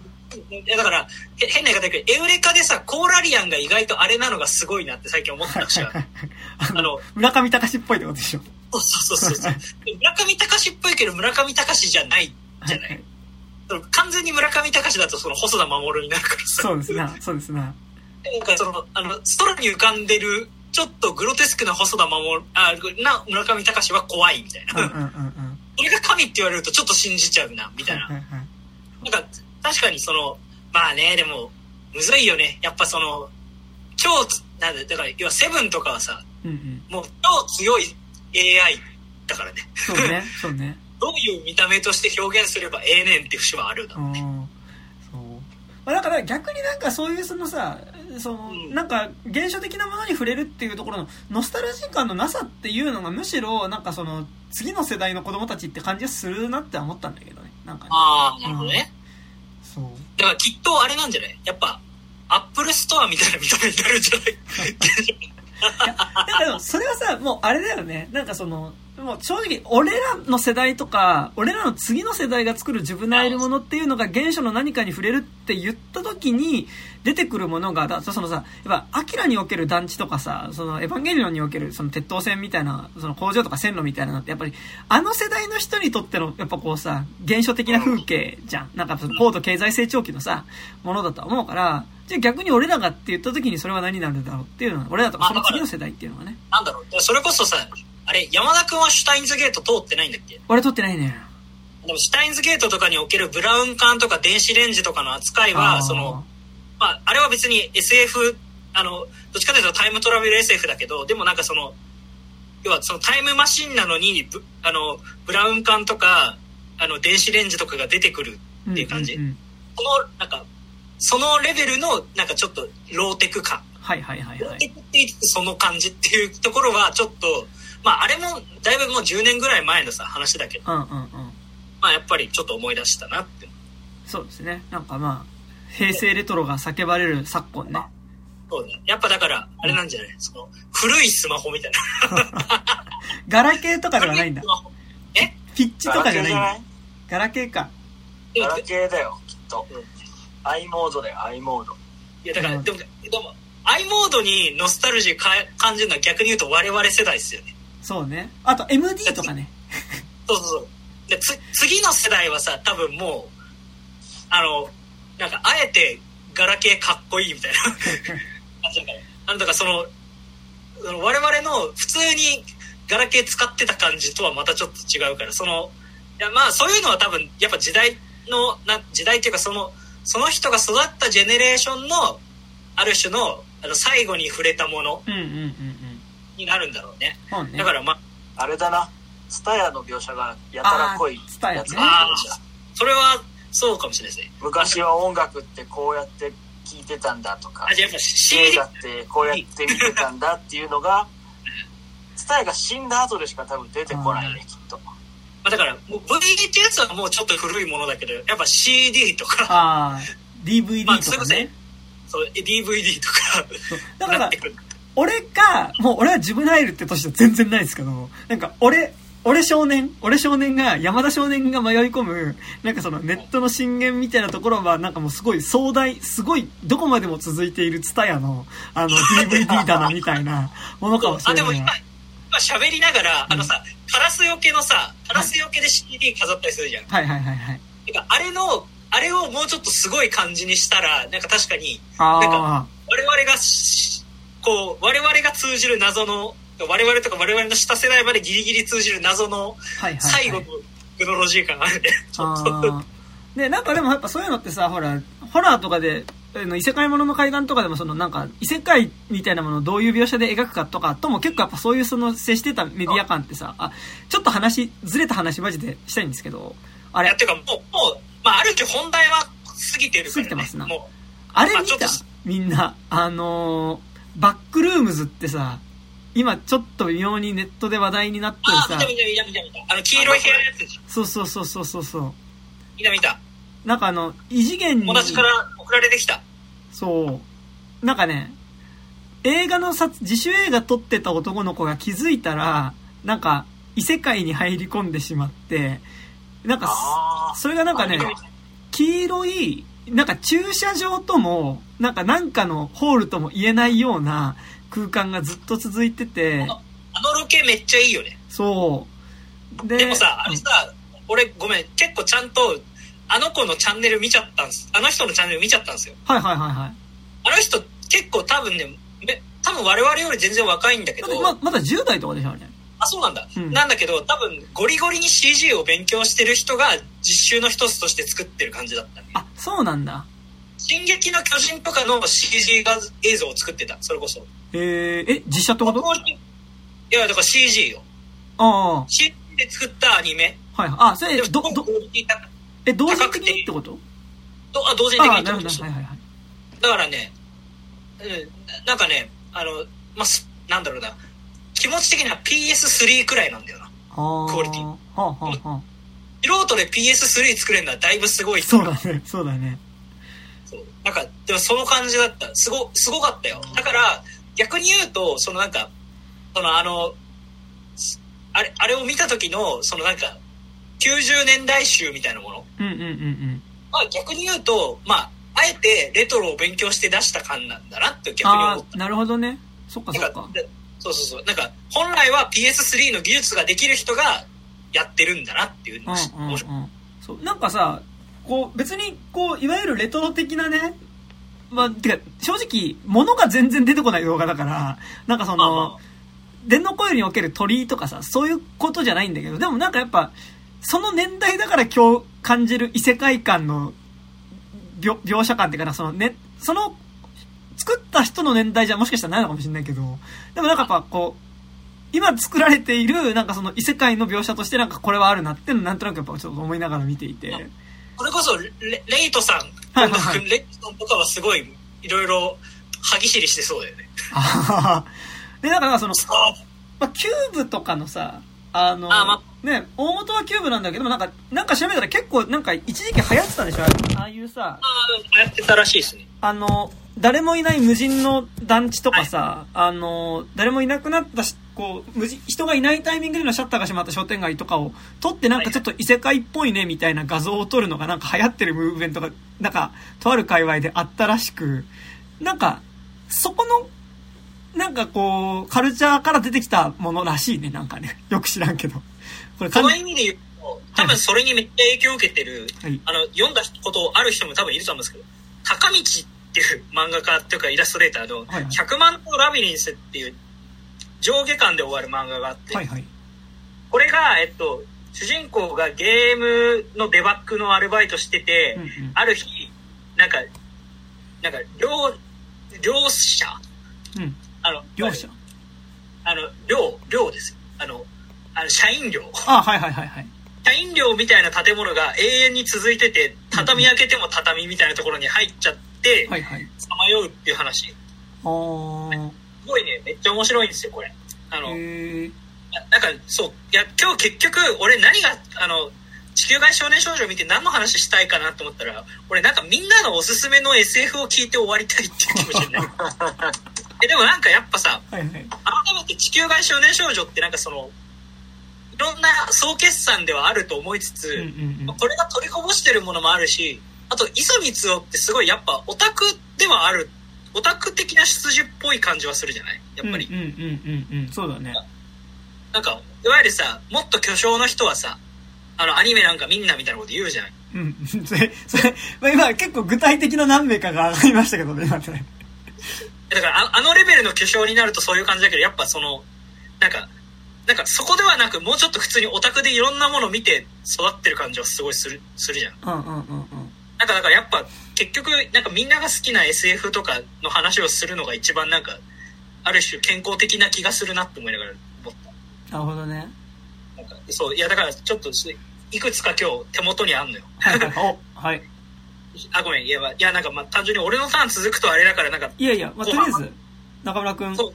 そうで、100万条ラビリンスの高道さんって。これは、あの、この絵を見ると分かる人は分かると思うんですけど、LO って分かりますか？あ、なるほどね。LO の表紙描いてる人の漫画です。ああ。でも LO の人は、もともと、あの、ファイナルファン、スクエアエニックスでググラフィッカーやってたんですよ。へえ、あ、そうなんだ。そう、ファイナルファンタジー6とか、あの、なんだっけ、エアガイツとかのキャラデザとか、そのピクセル描くや仕事してて、そこからイラスト描く一本に行って、まあ、LO の。あ、そうなんだ。LO の表紙描いて、で、そのまま、まあ、漫画描くのに行って、まあ、別にさ、ぶっちゃけさ、LO の表紙ってさ、あのさ、まあ、普通にいい絵じゃない、うん、あの、え、エッチじゃないじゃん？そうね。うん。あだからそこが背徳感を誘うっていうか、俺 LO は実はちゃんと読んだことはないんだけど、表紙文化しか知らないんだけど、逆に言うと。俺、LO だって逆に俺にとって結構ペニーワイズみたいなとこあるよ。なんかその。どういうこと？だから、小学校の時に遊んでた公園に L を捨ててあって、で、で、友達とめくって、なんかね、本当に、中って、普通にロリコンのエロ漫画だからさ、なんかね、双子の発色、割とこう肌がこう日に焼けた女の子が、なんかこう島に赴任してきた、なんかスケベなドクターコトーみたいなやつに、なんかこう、なんかめちゃくちゃこうセックスを教えられるみたいな、ね、なんか外側は冷たいけど中はあったかいんだよって言ってるのそのセリフすっごい覚えてるんだけど、っていうのが結構カラーページで乗っかっていて、結構それがなんかこう、俺にとっての結構ペニーワイズ。トラウマだ。そう。というか、あの、それだって完全に性的思考歪められるよね。そう、っていう。あまあ、あんまこれを言いすぎると、俺、山田君もロリコンだと思ってしまうけど。あの、いや、まあ、まあ、そうですよ。はい。まあ、でも、なるほど。そういう人ですね。そう。いや、でも、あの、ちなみに言うと別に何も、あ、てか、もともと、あの、LO の表紙って別にエロくはないから。はいはいはい。あの、それと同じように、めちゃくちゃすごくうまい絵で作られてる、普通の漫画で。うんうん SF として普通に上下で終わる。うんうんうん、あとは、さっきちらっと言ったカナタのアストラが、まあ、これも5巻で終わります。で、これは、えっと、AI 方向にはいかないんだけど、まあ、結構、え、これもどっちかというと SF てんこ盛り系。うんうんうん、これ、でも谷さんとかよ知ってるんじゃないですか、普通に。うん、もう、普通に読んでて、なんだろう、ぶっちゃけ、ま、周りの評価ほどじゃないって正直思ってて、あの、うんうんうん知ってるし、ま、言ってることをなんか見たことあるし、みたいな。まあだからそれを上手に五感に漫画で見やすくしてくれてるなってもすごいと思うんだけど、その、新新しくはないっていう感じ。あ、そう15少年漂流記と、まあ、いわゆるいろんな SF 描写、16とか、平行世界、平行世界じゃねえな、16とワープの話みたいなのやってて。で、まあ、面白いねと思ってたら、なんか、思ってる世間が すごいすごいって言い出してちょっと引いたってなるほどね。まあ、あの、はいはいはい、そう、なんかね、そういう、なんかね、まあでも、地球界少年少女で描かれなかった方の宇宙 SF の要素が全部入ってるってタイプ。てか SF の要素。はいはいはい。あの、良くも悪くも、その、すごい対極的だなって思う。うんうんうんうん。でも、あの、その5巻でまとまってて、いろんなネタが入ってるっていう上では結構いろんなネタが入ってます。なるほど、なるほど。未知の惑星行って、その国の星の生態とかがどうなってるみたいな話をしてるのはすごい面白かった。そうまあ、あの、スケットダンスとか、今なんだっけ、ウィッチウォッチとか、なんか、もともとこの人をすごい、伏線をばらまいて伏線回収するのが好きな人だから、うんうんうん、いやそれが、なんというか、10巻ぐらいかけてやってたのを、5巻でタイトルに全部まとめてるからすごい評価が高いんじゃないかなってのは僕の感想です。はいはいはい。なるほどなるほど。新しくはね。で、そういう意味で言うともう一つが、えっ、ー、と、あの、同じようにめちゃくちゃ、あの、ベタ要素だけどいろいろできてるのが13騎兵防衛権っていうゲームでして。ほうほうああ。はい。あの、もなんか一時期すごい品切れになってたよね。へえ、そうなんだ。まあ、今度スイッチで出ますね。それこそ。でこ、これね、脚本集なんだけど、はいはい、でこれはちょっとね、脚本集だけ読んでもちょっと分かりづらいっていうところがあって、あの、まあ、できればゲームでやるのがいいんですけど、うん、まあなんかその、13人いる少年少女が、まあ、いろんな世界、いろんな時代の少年少女が、あの、ある未来の時代に集結して、ロボットの兵士で怪獣と戦うっていう話なんですけど、うんうん、ゲームだと、その、バトル編とノベル編が完全に分かれてて、うんうんうん、で、しかもノベル編が13人の少年少女を全部ザッピングで見ていいのよ。うん。マジ頭こんからかるよ。ザッピングで見てどういうこと？いや、だから、えっと、だから、決められた順番で見るんじゃなくて、13人がそれぞれ100%になるまでご自由にお勧めくださいみたいな感じで、途中である程度、この人の何編読まないと読んじゃダメみたいな進め方あるんだけど、基本的には13人のエピソードで、しかも全部全然違うエピソード。1人はループもので、1人は、えっと、あの、なんだろう、彼氏が彼氏というか好きだった男の子がいきなり久々に会ったら全然違う男の子になってたものみたいな。なん かその未来から追われる男物とか、あの、あれ？俺知らない間にき目が覚めたら殺人者になってたものみたいな。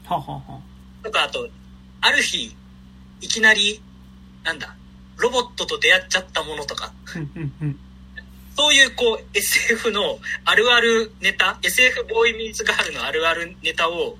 あの、13個散りばめて、それが全部時系列的につながるっていう。これはあの、でもまあ正直言うと別に SF 的にめちゃくちゃ新しい地平だとは思わないんですけど、はいはいはい、その、やっぱザッピングして読ませるってことと、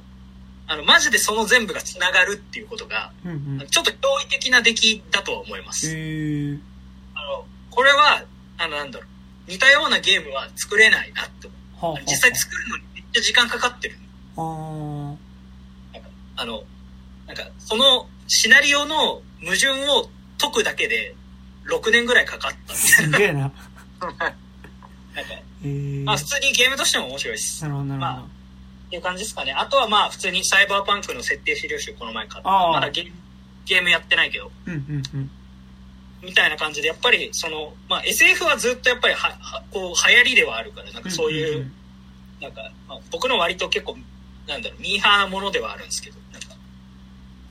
そういう意味で、あと、うん、なんだっけ、えっ、ー、と、もう一個だけ言うとごめん、ゲームで、はいはい、えっ、と、これ、ソフトでは持ってないんですけど、えっ、と、バルハラっていうゲームがあって、ほうほうえっと、未来世界の、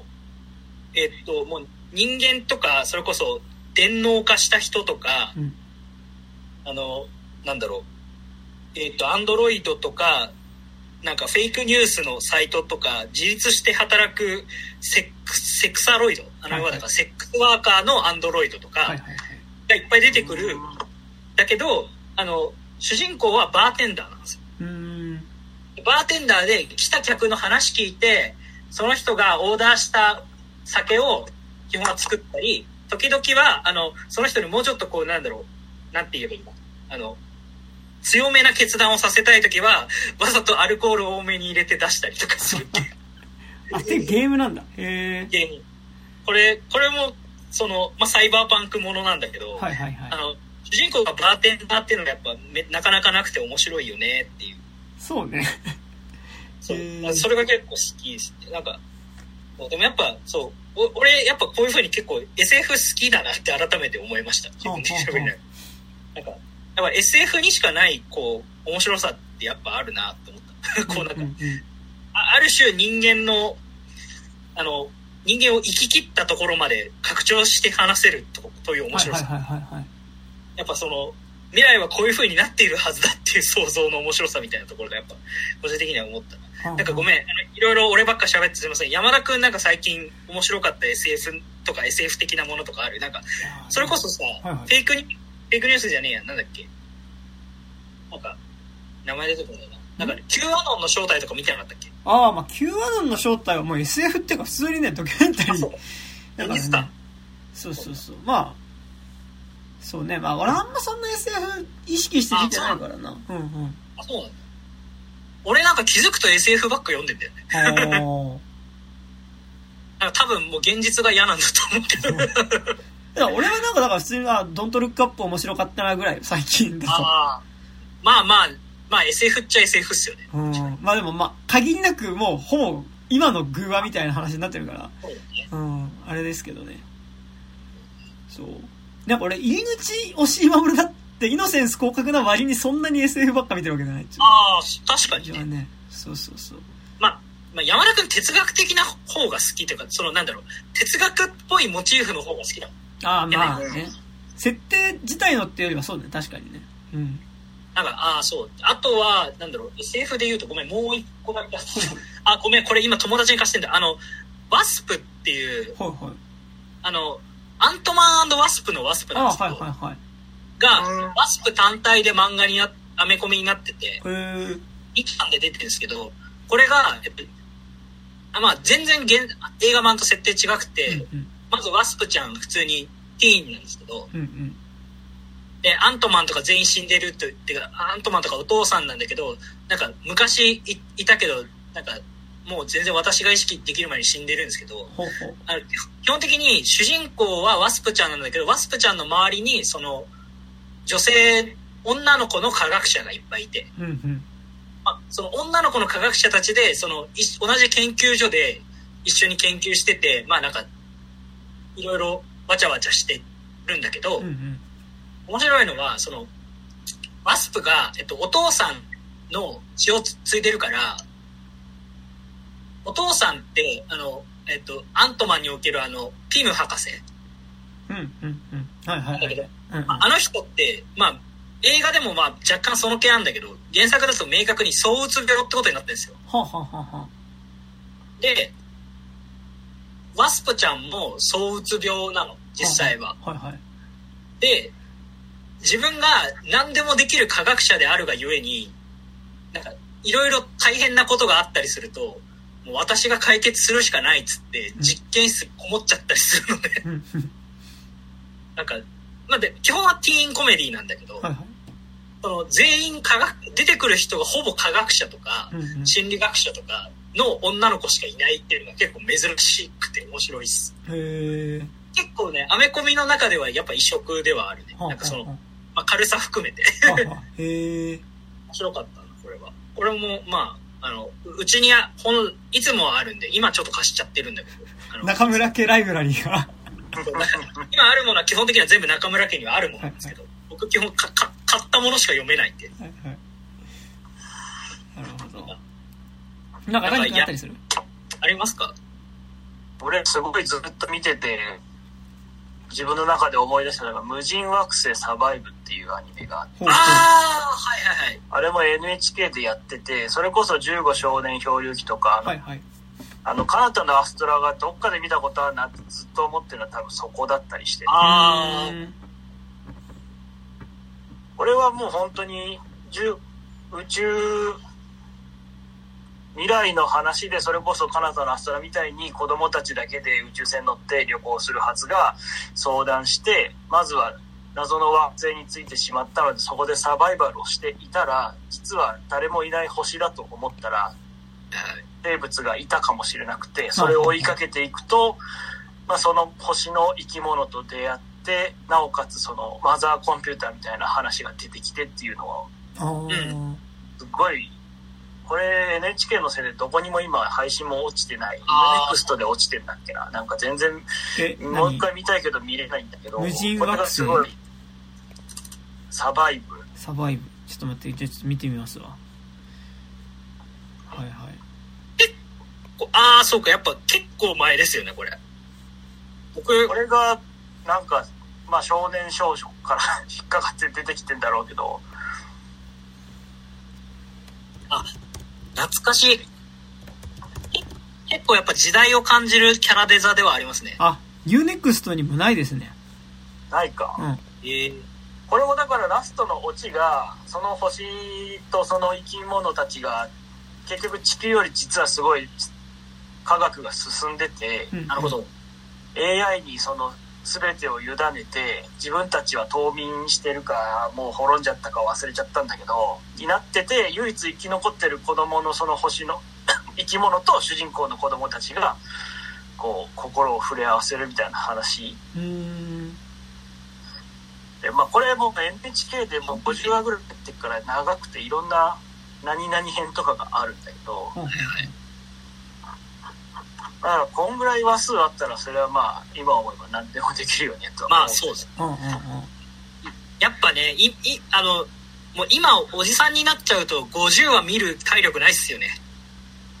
うんね。いやまあね確かにな。あとはその子供も50話見れる体力なんで50話で SF ガリガリにやれる体力やっぱちょっと削られてはきてますよね、まあ、テレビ放送じゃなくて今もうさ配信で一気に見る感じになっちゃってるからさ結構見るってなると一気に見るからさっていうのはあるよ。ねなんかその1年かけて毎週見るとかだったらもしかしたらいけるのかもしれないけどさ。そうなんだよね、毎週見る方が意外と量は見れるんですそう。いや俺今ちょっとターン A 途中で止まってんだよね。ずっと。ターン A ターン A ガンダム。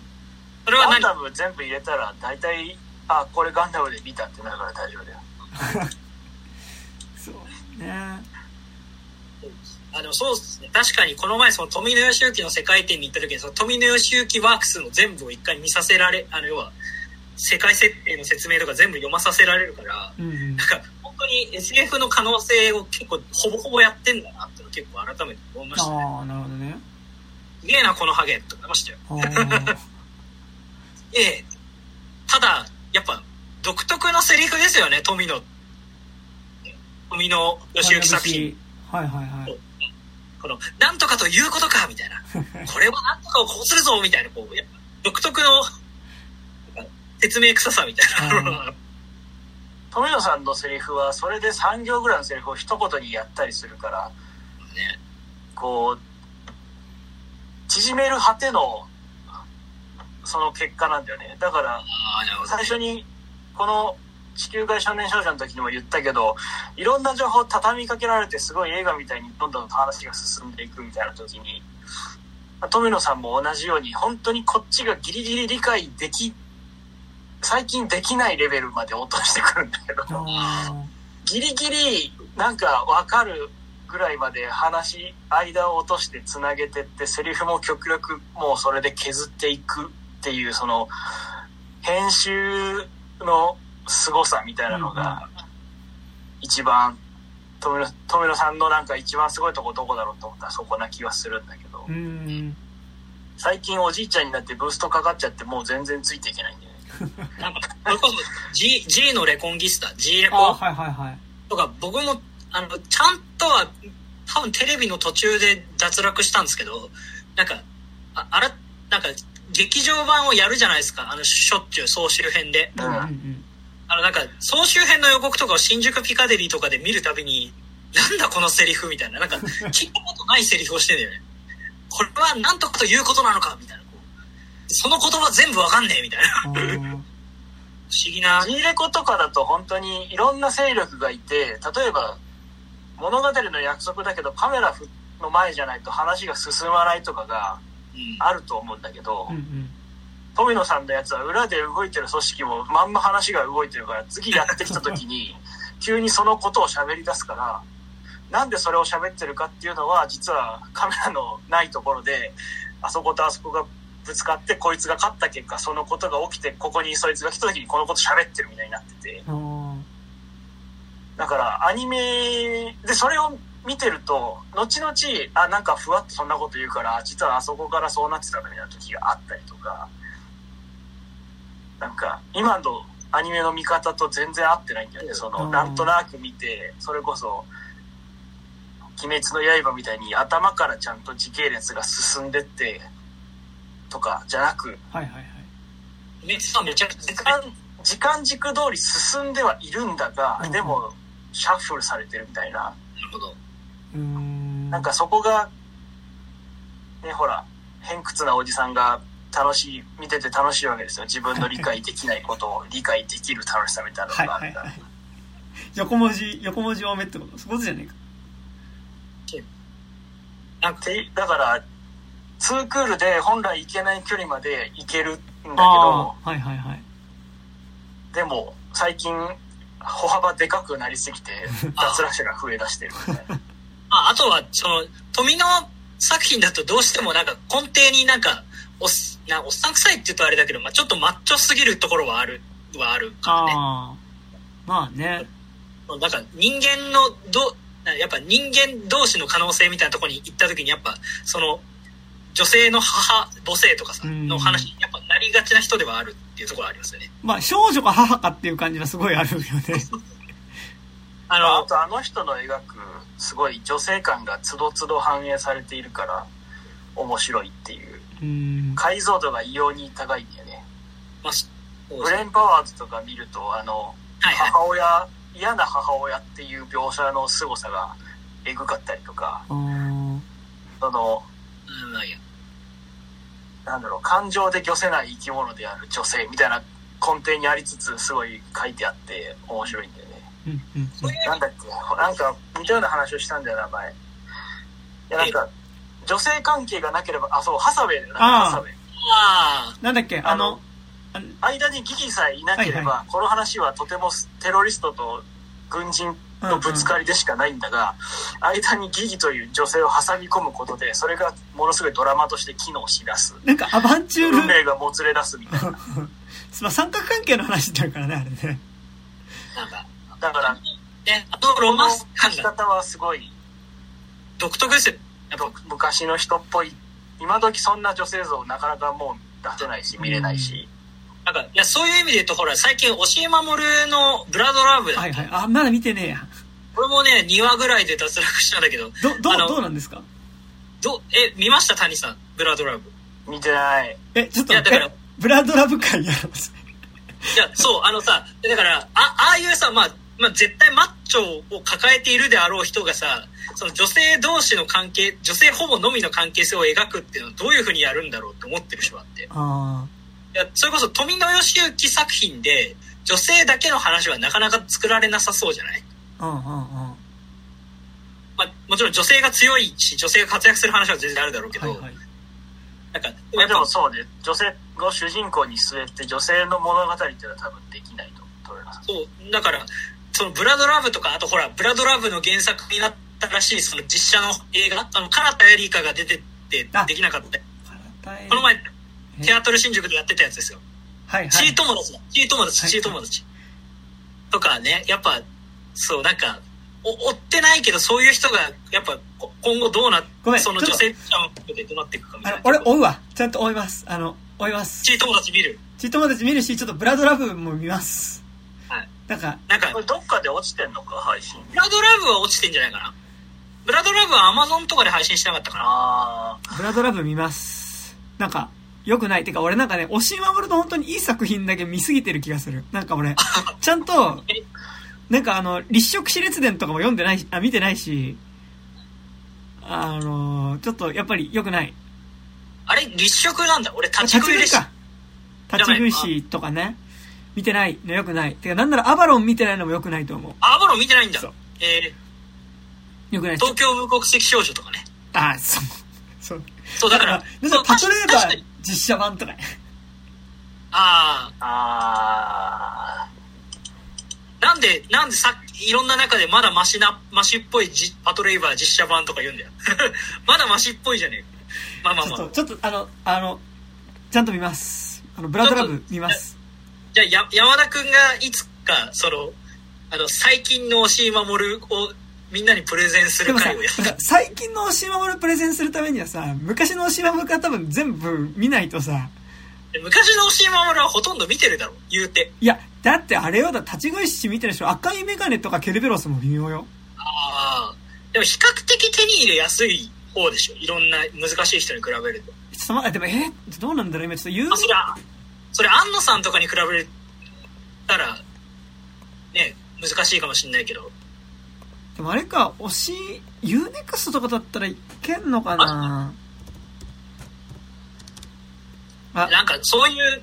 なんか SF の話、まあだから、どう考えても SF 的な思想を持ってる作家の人たちの、その、我々がそのクラシックで語りがちな人の今どういうふうに語ってるかっていうのは結構気になるところではありますよね。そうね。だから G レコも見なきゃいけないんだよな、本当はな。まあ、ちょっとあれ。いや、あ、でもね、UNEXT ね、あ、ブラッドラブも見えるし、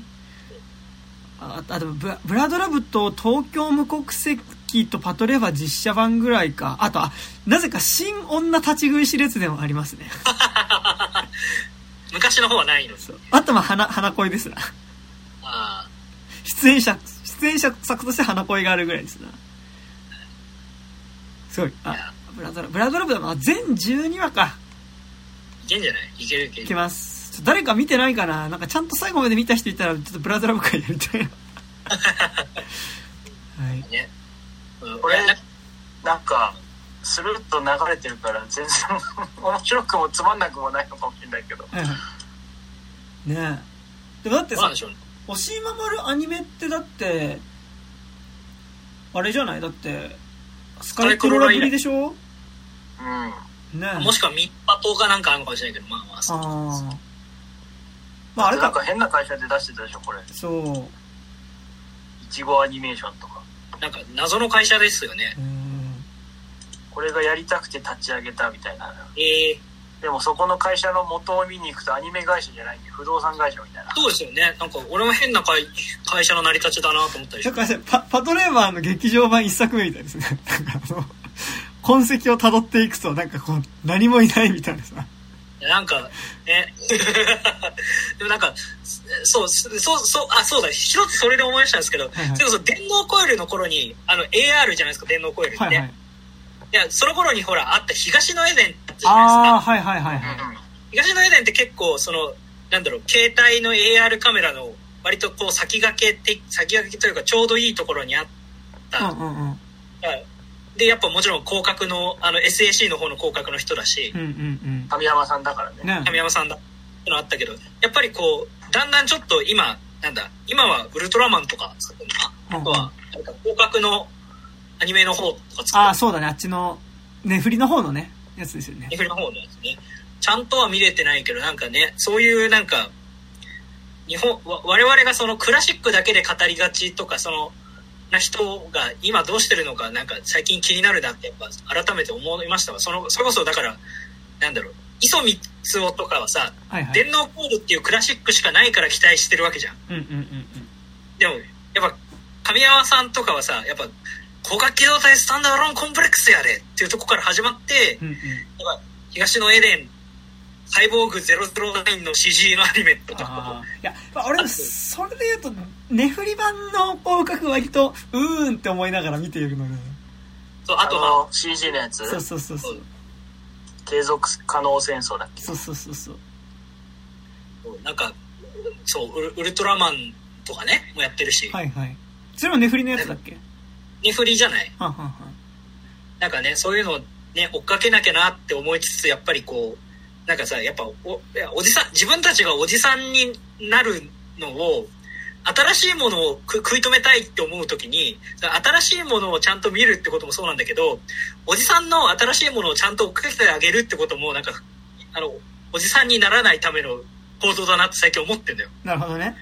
なんかクラシックばっかりをやっぱさ、喋るようになるとマジでダメだなって最近思ってて。うんうんうん、確かに、確かに、本当にそうですね。はい。なんかやっぱ、なん変な、変な言うですけど、こう、あの、ここ以外はクズ鉄だけど、ここは良かったみたいなところ、ちゃんと喋れるような人間にしておくことが、やっぱさ、オタクとしてこう、生き続ける、運命の、やっぱ、人間だなって思ってる人があって、やっぱ、そこら辺は、そう、あのね、頑張らないとと思いますよ。なんか、だって知らない、やっぱさ、その我々がさ、こう、軽蔑する、軽蔑って言うとあれですけど、やっぱ、苦手だなって思う人と、とかさ、やっぱさ、その昔のクラシックばっかりを褒めていくようになるわけじゃないですか。そうですな、そうですな。てかやっぱ、それはありますな。うん。やっぱでも、そ、そこをさ、やっぱさ、そのた、要はだから、エウレガなんてエヴァのコピーでしょ？みたいな。みたいなことを言うのに対してやっぱ我々はムカついてきてそうねでもいつの間にか多分俺もさだからそのさ「エルカそれはエルカだよ」みたいなさことを言い出すそうそう言い出すじゃん。ね老害に老害になりかねないのでそうですな。オルドマン老害にねやっぱなる前にね、うん、そこら辺はなんかなんかとりあえず MCU は追っかけてるけどみたいな感じじゃダメだなって最近思いました。そのそうですな。ないくず鉄も、置いたくず鉄もちゃんと拾い上げて、ここにダイヤがあるよちゃんと言っていかないとって。なんで、ちょっと僕はまずブラッドラブを見るところからブラッドラブ 楽しみだな。ちょっとブラッドラブプレゼンがあったら僕黙ってき、黙ってか普通にそれを聞くのを楽しみにしてます。了解です。だからね、そう、まあだから俺がほら今、最近ほら、なんか、平家物語おもれへんみたいなこと言ってるけど、平家物語でそれは面白いでしょって感じだからね。それ、それ平家物語を山田直子がやったら面白いだろうっていう感じね。そう。なのでちょっと、いろいろちゃんとうぞうむぞうもね、掘っていこうっていうね、感じですね。ねはい。ね、思いましたわ、なんか、いう感じで。うん。確かにね。やっぱそのね、地球外少年少女だけ取り出して語ってもね、なんかやっぱその周辺っていうのをもうちょっとね、分布図も含めてね、知らんといかんというね、なので、SF に詳しい人を教えてくださいっていうのもあるよね。詳しい人ね。そうね。誰か、誰か、それこそユリイカとかでその、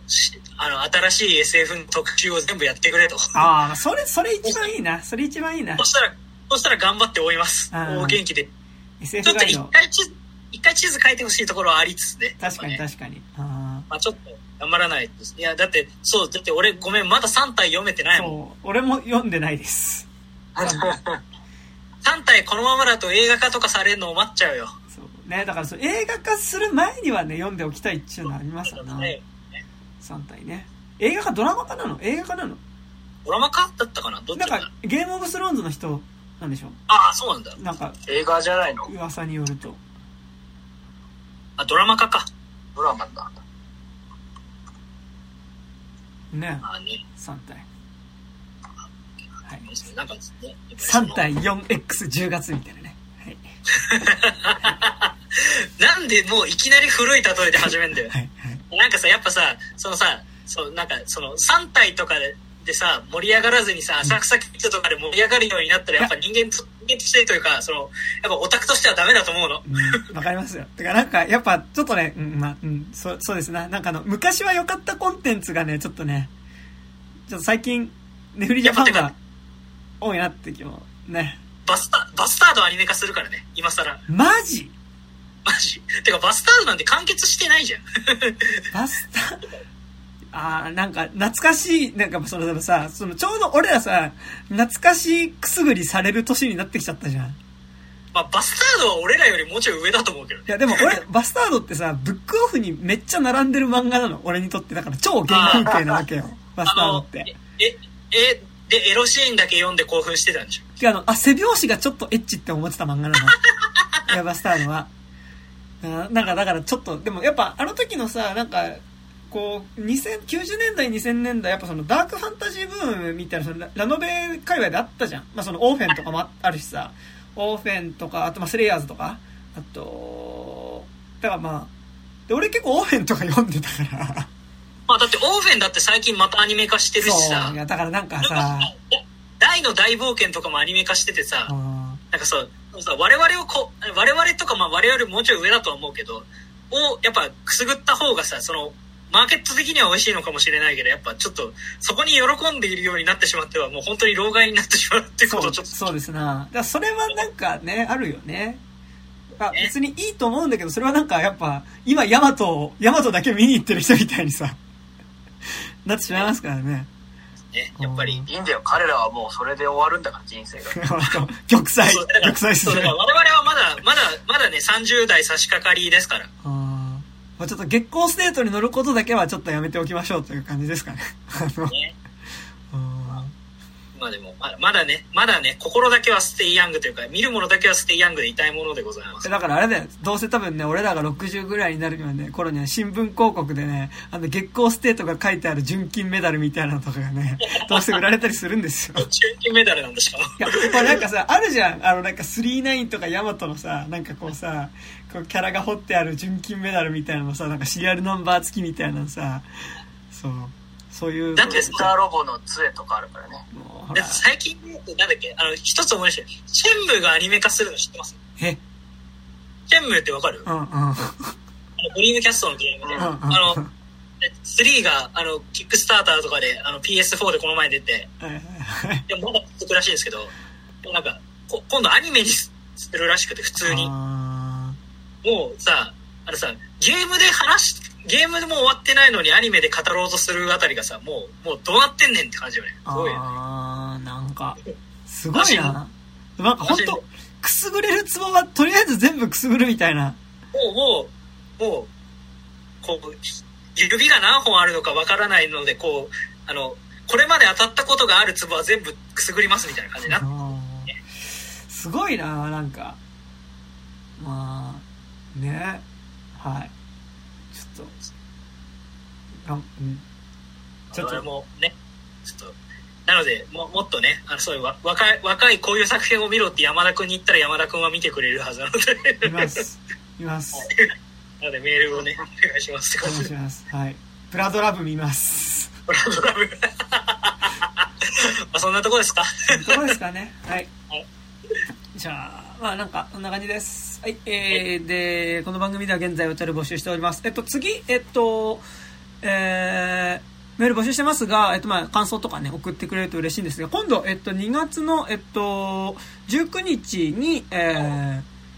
スピルバーグ監督のね、最新作、えー、ウエストサイドストーリーについて喋りますので、えー、よかったら、えっと、2月の18日の23時59分までお便り募集してますので、もし、ウエストサイドストーリー見たよって人いたらメール送ってくれると嬉しいです。え、アドレスは 29.tiz.gmail.com、えー、29は数字です。えー、29.tiz.gmail.com までお願いしますって感じですかね。はい。はいで、あと、あの、この番組では pixivFANBOX の方で月額300円からの有料版やっております。えっと、最近ちょっとまたね、あの、副音声回って、あの、俺らが映画見ながら映画について、見てる映画についてごちゃごちゃ言うっていう動画シリーズを。新解釈三国志を見ながら喋ったでしょ？そう、まあ、あんま喋ってないんだけどね。あの、あ内容が、あまりにも、あの、新解釈、えっと、えっと、副音声会っていうのを、またちょっとちょこちょこ撮って月1ぐらいで上げてます。あの今最新のやつ今中村くん言ってくれたみたいに新解釈三国志なんですが、えっと、多分今までの副音声会史上一番喋ってませんが、えっと、副音声会、ちゃんと映像撮っていて、あの、新解釈三国志を見てる僕たちの顔がどんどん死んでいく姿っていうのは、あの、見れるので、死んでくっていう。あの、全編見なくていいので、あの、あの、やばいね。なんか、あのさ、あれ、あれの真逆、真逆だね。あの、スマブラの発表とか見て喜ぶ外人の真逆。そうそうどんどん死んでいく。三国志見て死んでくお20代の顔を見るっていう。なんか、だからさ、あの、はい、まあ、この前のね、前の回で撮ってる大怪獣の後始末会でも喋ったんですけど。ああ、見てないよ。あのね、新解釈三国志見てたらね、そんなよ。大怪獣の後始末は、ひどいよ。ひどいけど、そんなよ。あの、うん、このぐらいの後始末はできると。いや、なんか、もうさ、後始末できない三国志を見てるからと。やっぱ、劇場で予告編見るたんびにさ、いや、これはしんどいなと思って、さすがに回避し続けてたけど、やっぱ改めてちゃんと見るとすごいわ、あの、ネバギバもうだからもう、さ、もうさ、劇場の予告でネバギバっていうの聞くだけでさ、ちょっと若干青筋が一瞬浮かび上がってたのがさ。完全に、あの、あの、僕も見たことないですけど、完全に見るとしたらね、バギバ待ちですね。いや、いつ来るかな、いつ来るかな、みたいな。感じでもちゃんとネバギバ出るんだけど、もうなんか、やばいっす。本当に。なのでよかったら、で、あの、ちょっとね、さすがにちょっと、で、前回の副音声版で、新海釈三国志でつまんない映画見て喋るのも大変だなっていうのがあったので、次は、あの、あれです、あの、花束みたいな恋をしたを見ながら、みんなで喋るというのをやります。多分、なんか、恋バナとかね、あ、ここ行ったことあるとか、これ読んでたみたいな話とかをね、あの、さ、3人すると思うので、よかったら、ああの、見てくれるとね。月額300円からなので、お安いお安いはい、お願いします。はい。1本ぐらいそう。で、お願いします。って感じですかね。で、あとなんか各自ありますか？なんか告知とか。えっと、えっと、私と KTY 君のアルバムが、はいえー、Apple Music、Spotify およびいろんな、えー、ストリーミングメディアで出ております。はい、えー、えっと、KTY とか、KTY 名義で調べただけでも出てはくるとは思いますので、はい、まあ、で、あの、1回聞かれようが、1円にも満たないので、100回聞いてください。もしくは もしくは、まあ、えっと、あの、なんだっけ、バンドキャンプやってます。はいはいはい、バンドキャンプだと、えっと、東京自転車節。東京自転車節ね、なんか、とか映画芸術とかですごいなんか賞を取った、賞というか、ね、まあ、まあ、あの、まあ、別に映画芸術がどうととは思いませんが、まあ、それぐらいに入るぐらいの作品ではございますので、あの、でもまあ、私たちのアルバム自体が東京自転車節ともちろん接点もあるし、まあ、互いに副読本というか副読、まあ、副読物にはなるような。うね。まあ、ちょっと、今度また青柳君とは会うので、なんか、今後どういうことを一緒にやれたらいいねみたいな話はまあしようかなとは思っております。ね、あとは、えっ、ー、と、中村の越冬名義で、えっ、ー、と、僕、躁うつ病なので、躁うつ病についてラップした曲が2月中には出ると思いますが、あの、今一番、あの、あの、ミックスしてる時が一番躁うつが出やすいので、今一番 ダウン、ダウナーマインドで、この後、ま、またミックスをします ぜひ聞いてみてください。それは、あの、ただで聴ける、あの、サウンドクラウドとかでただで聴けるようにしますので、はい。はい。の、交通の皆さん、マジで、あの、冬はね、低気圧が厳しいので、本当にみんな、頑張って生き延びていきましょう。なんね、寒いしね。ほんと辛い。ねほんと辛いのよ。えー、谷さん。ん谷さんは何？いや、俺はもう何もないよ。あと、山田くんの水の旅人が何か曲を出すんじゃない？水の旅人が2月23日に仕方ないという曲を、えー、各種サブスクリプションで出します。あの、よかったら聴いてくれると嬉しいです。ないから聴なんかあれですよ、あの、バッドモードみたいな曲ですよ。あの、バッドモード。でもそれはね、でもね、今ね、言おうと思ってた。あの、僕が鬱の曲なんですけど、こっちが本当のバッドモードじゃんって、今、ノリで作って。バッドモードみたいな曲ですよ。やる気出ない時は、なんかインディペンデンスデーでも見ようぜって感じの曲なんで。バッド、バッドモードの話もしなきゃいけないね。いつか。バッドモードの話、あ、いいよ、バッドモード回全然やりたいですよ。バッドモード結構聞いてるんで。やるか。あ、てか、バッドモード、あの、僕、あの、初回限定版買う、予約したので。はいはいはい。あの、ちょっとうちで、いつかね、上映会した後に撮りましょう。バッドモードやりますか？ね、もう。あの、なんだっけ、コンサートの、コンサート、ライブのブルーレイをちゃんと演奏者としては見なきゃ、演奏者というか音楽家としては見なきゃなって思ったので、はい、DVD を買う、買った、込みの5000円ぐらいの高いやつ買ったんで、あの、うちで上映した後、そのライブと、あの、アルバムの話をね、ししましょうか。ヒッキーのね、話をしましょう。まあ、ちょっと結構バッドモードなんかなんだろう、結構宇多田ヒカルのフィルモグラフィー的にもちょっとまた少し特殊な位置な気がするので。うん。あ、フィルム、あ、そうか、ディスコグラフィーだね。うん。って感じがしますので。はい。そんなとこですかね。はい。なかなかと3時間半ぐらい喋って、3時間50分喋ってるわ。はい。まあ、でもよかったじゃないですか。本編も、についても、またなんかね、ちょっとおすすめ作品についても話すんでいいと思います。はい。はい。じゃあ本日は相手は私山田と、えー、っと、中村と、でした。ありがとうございました。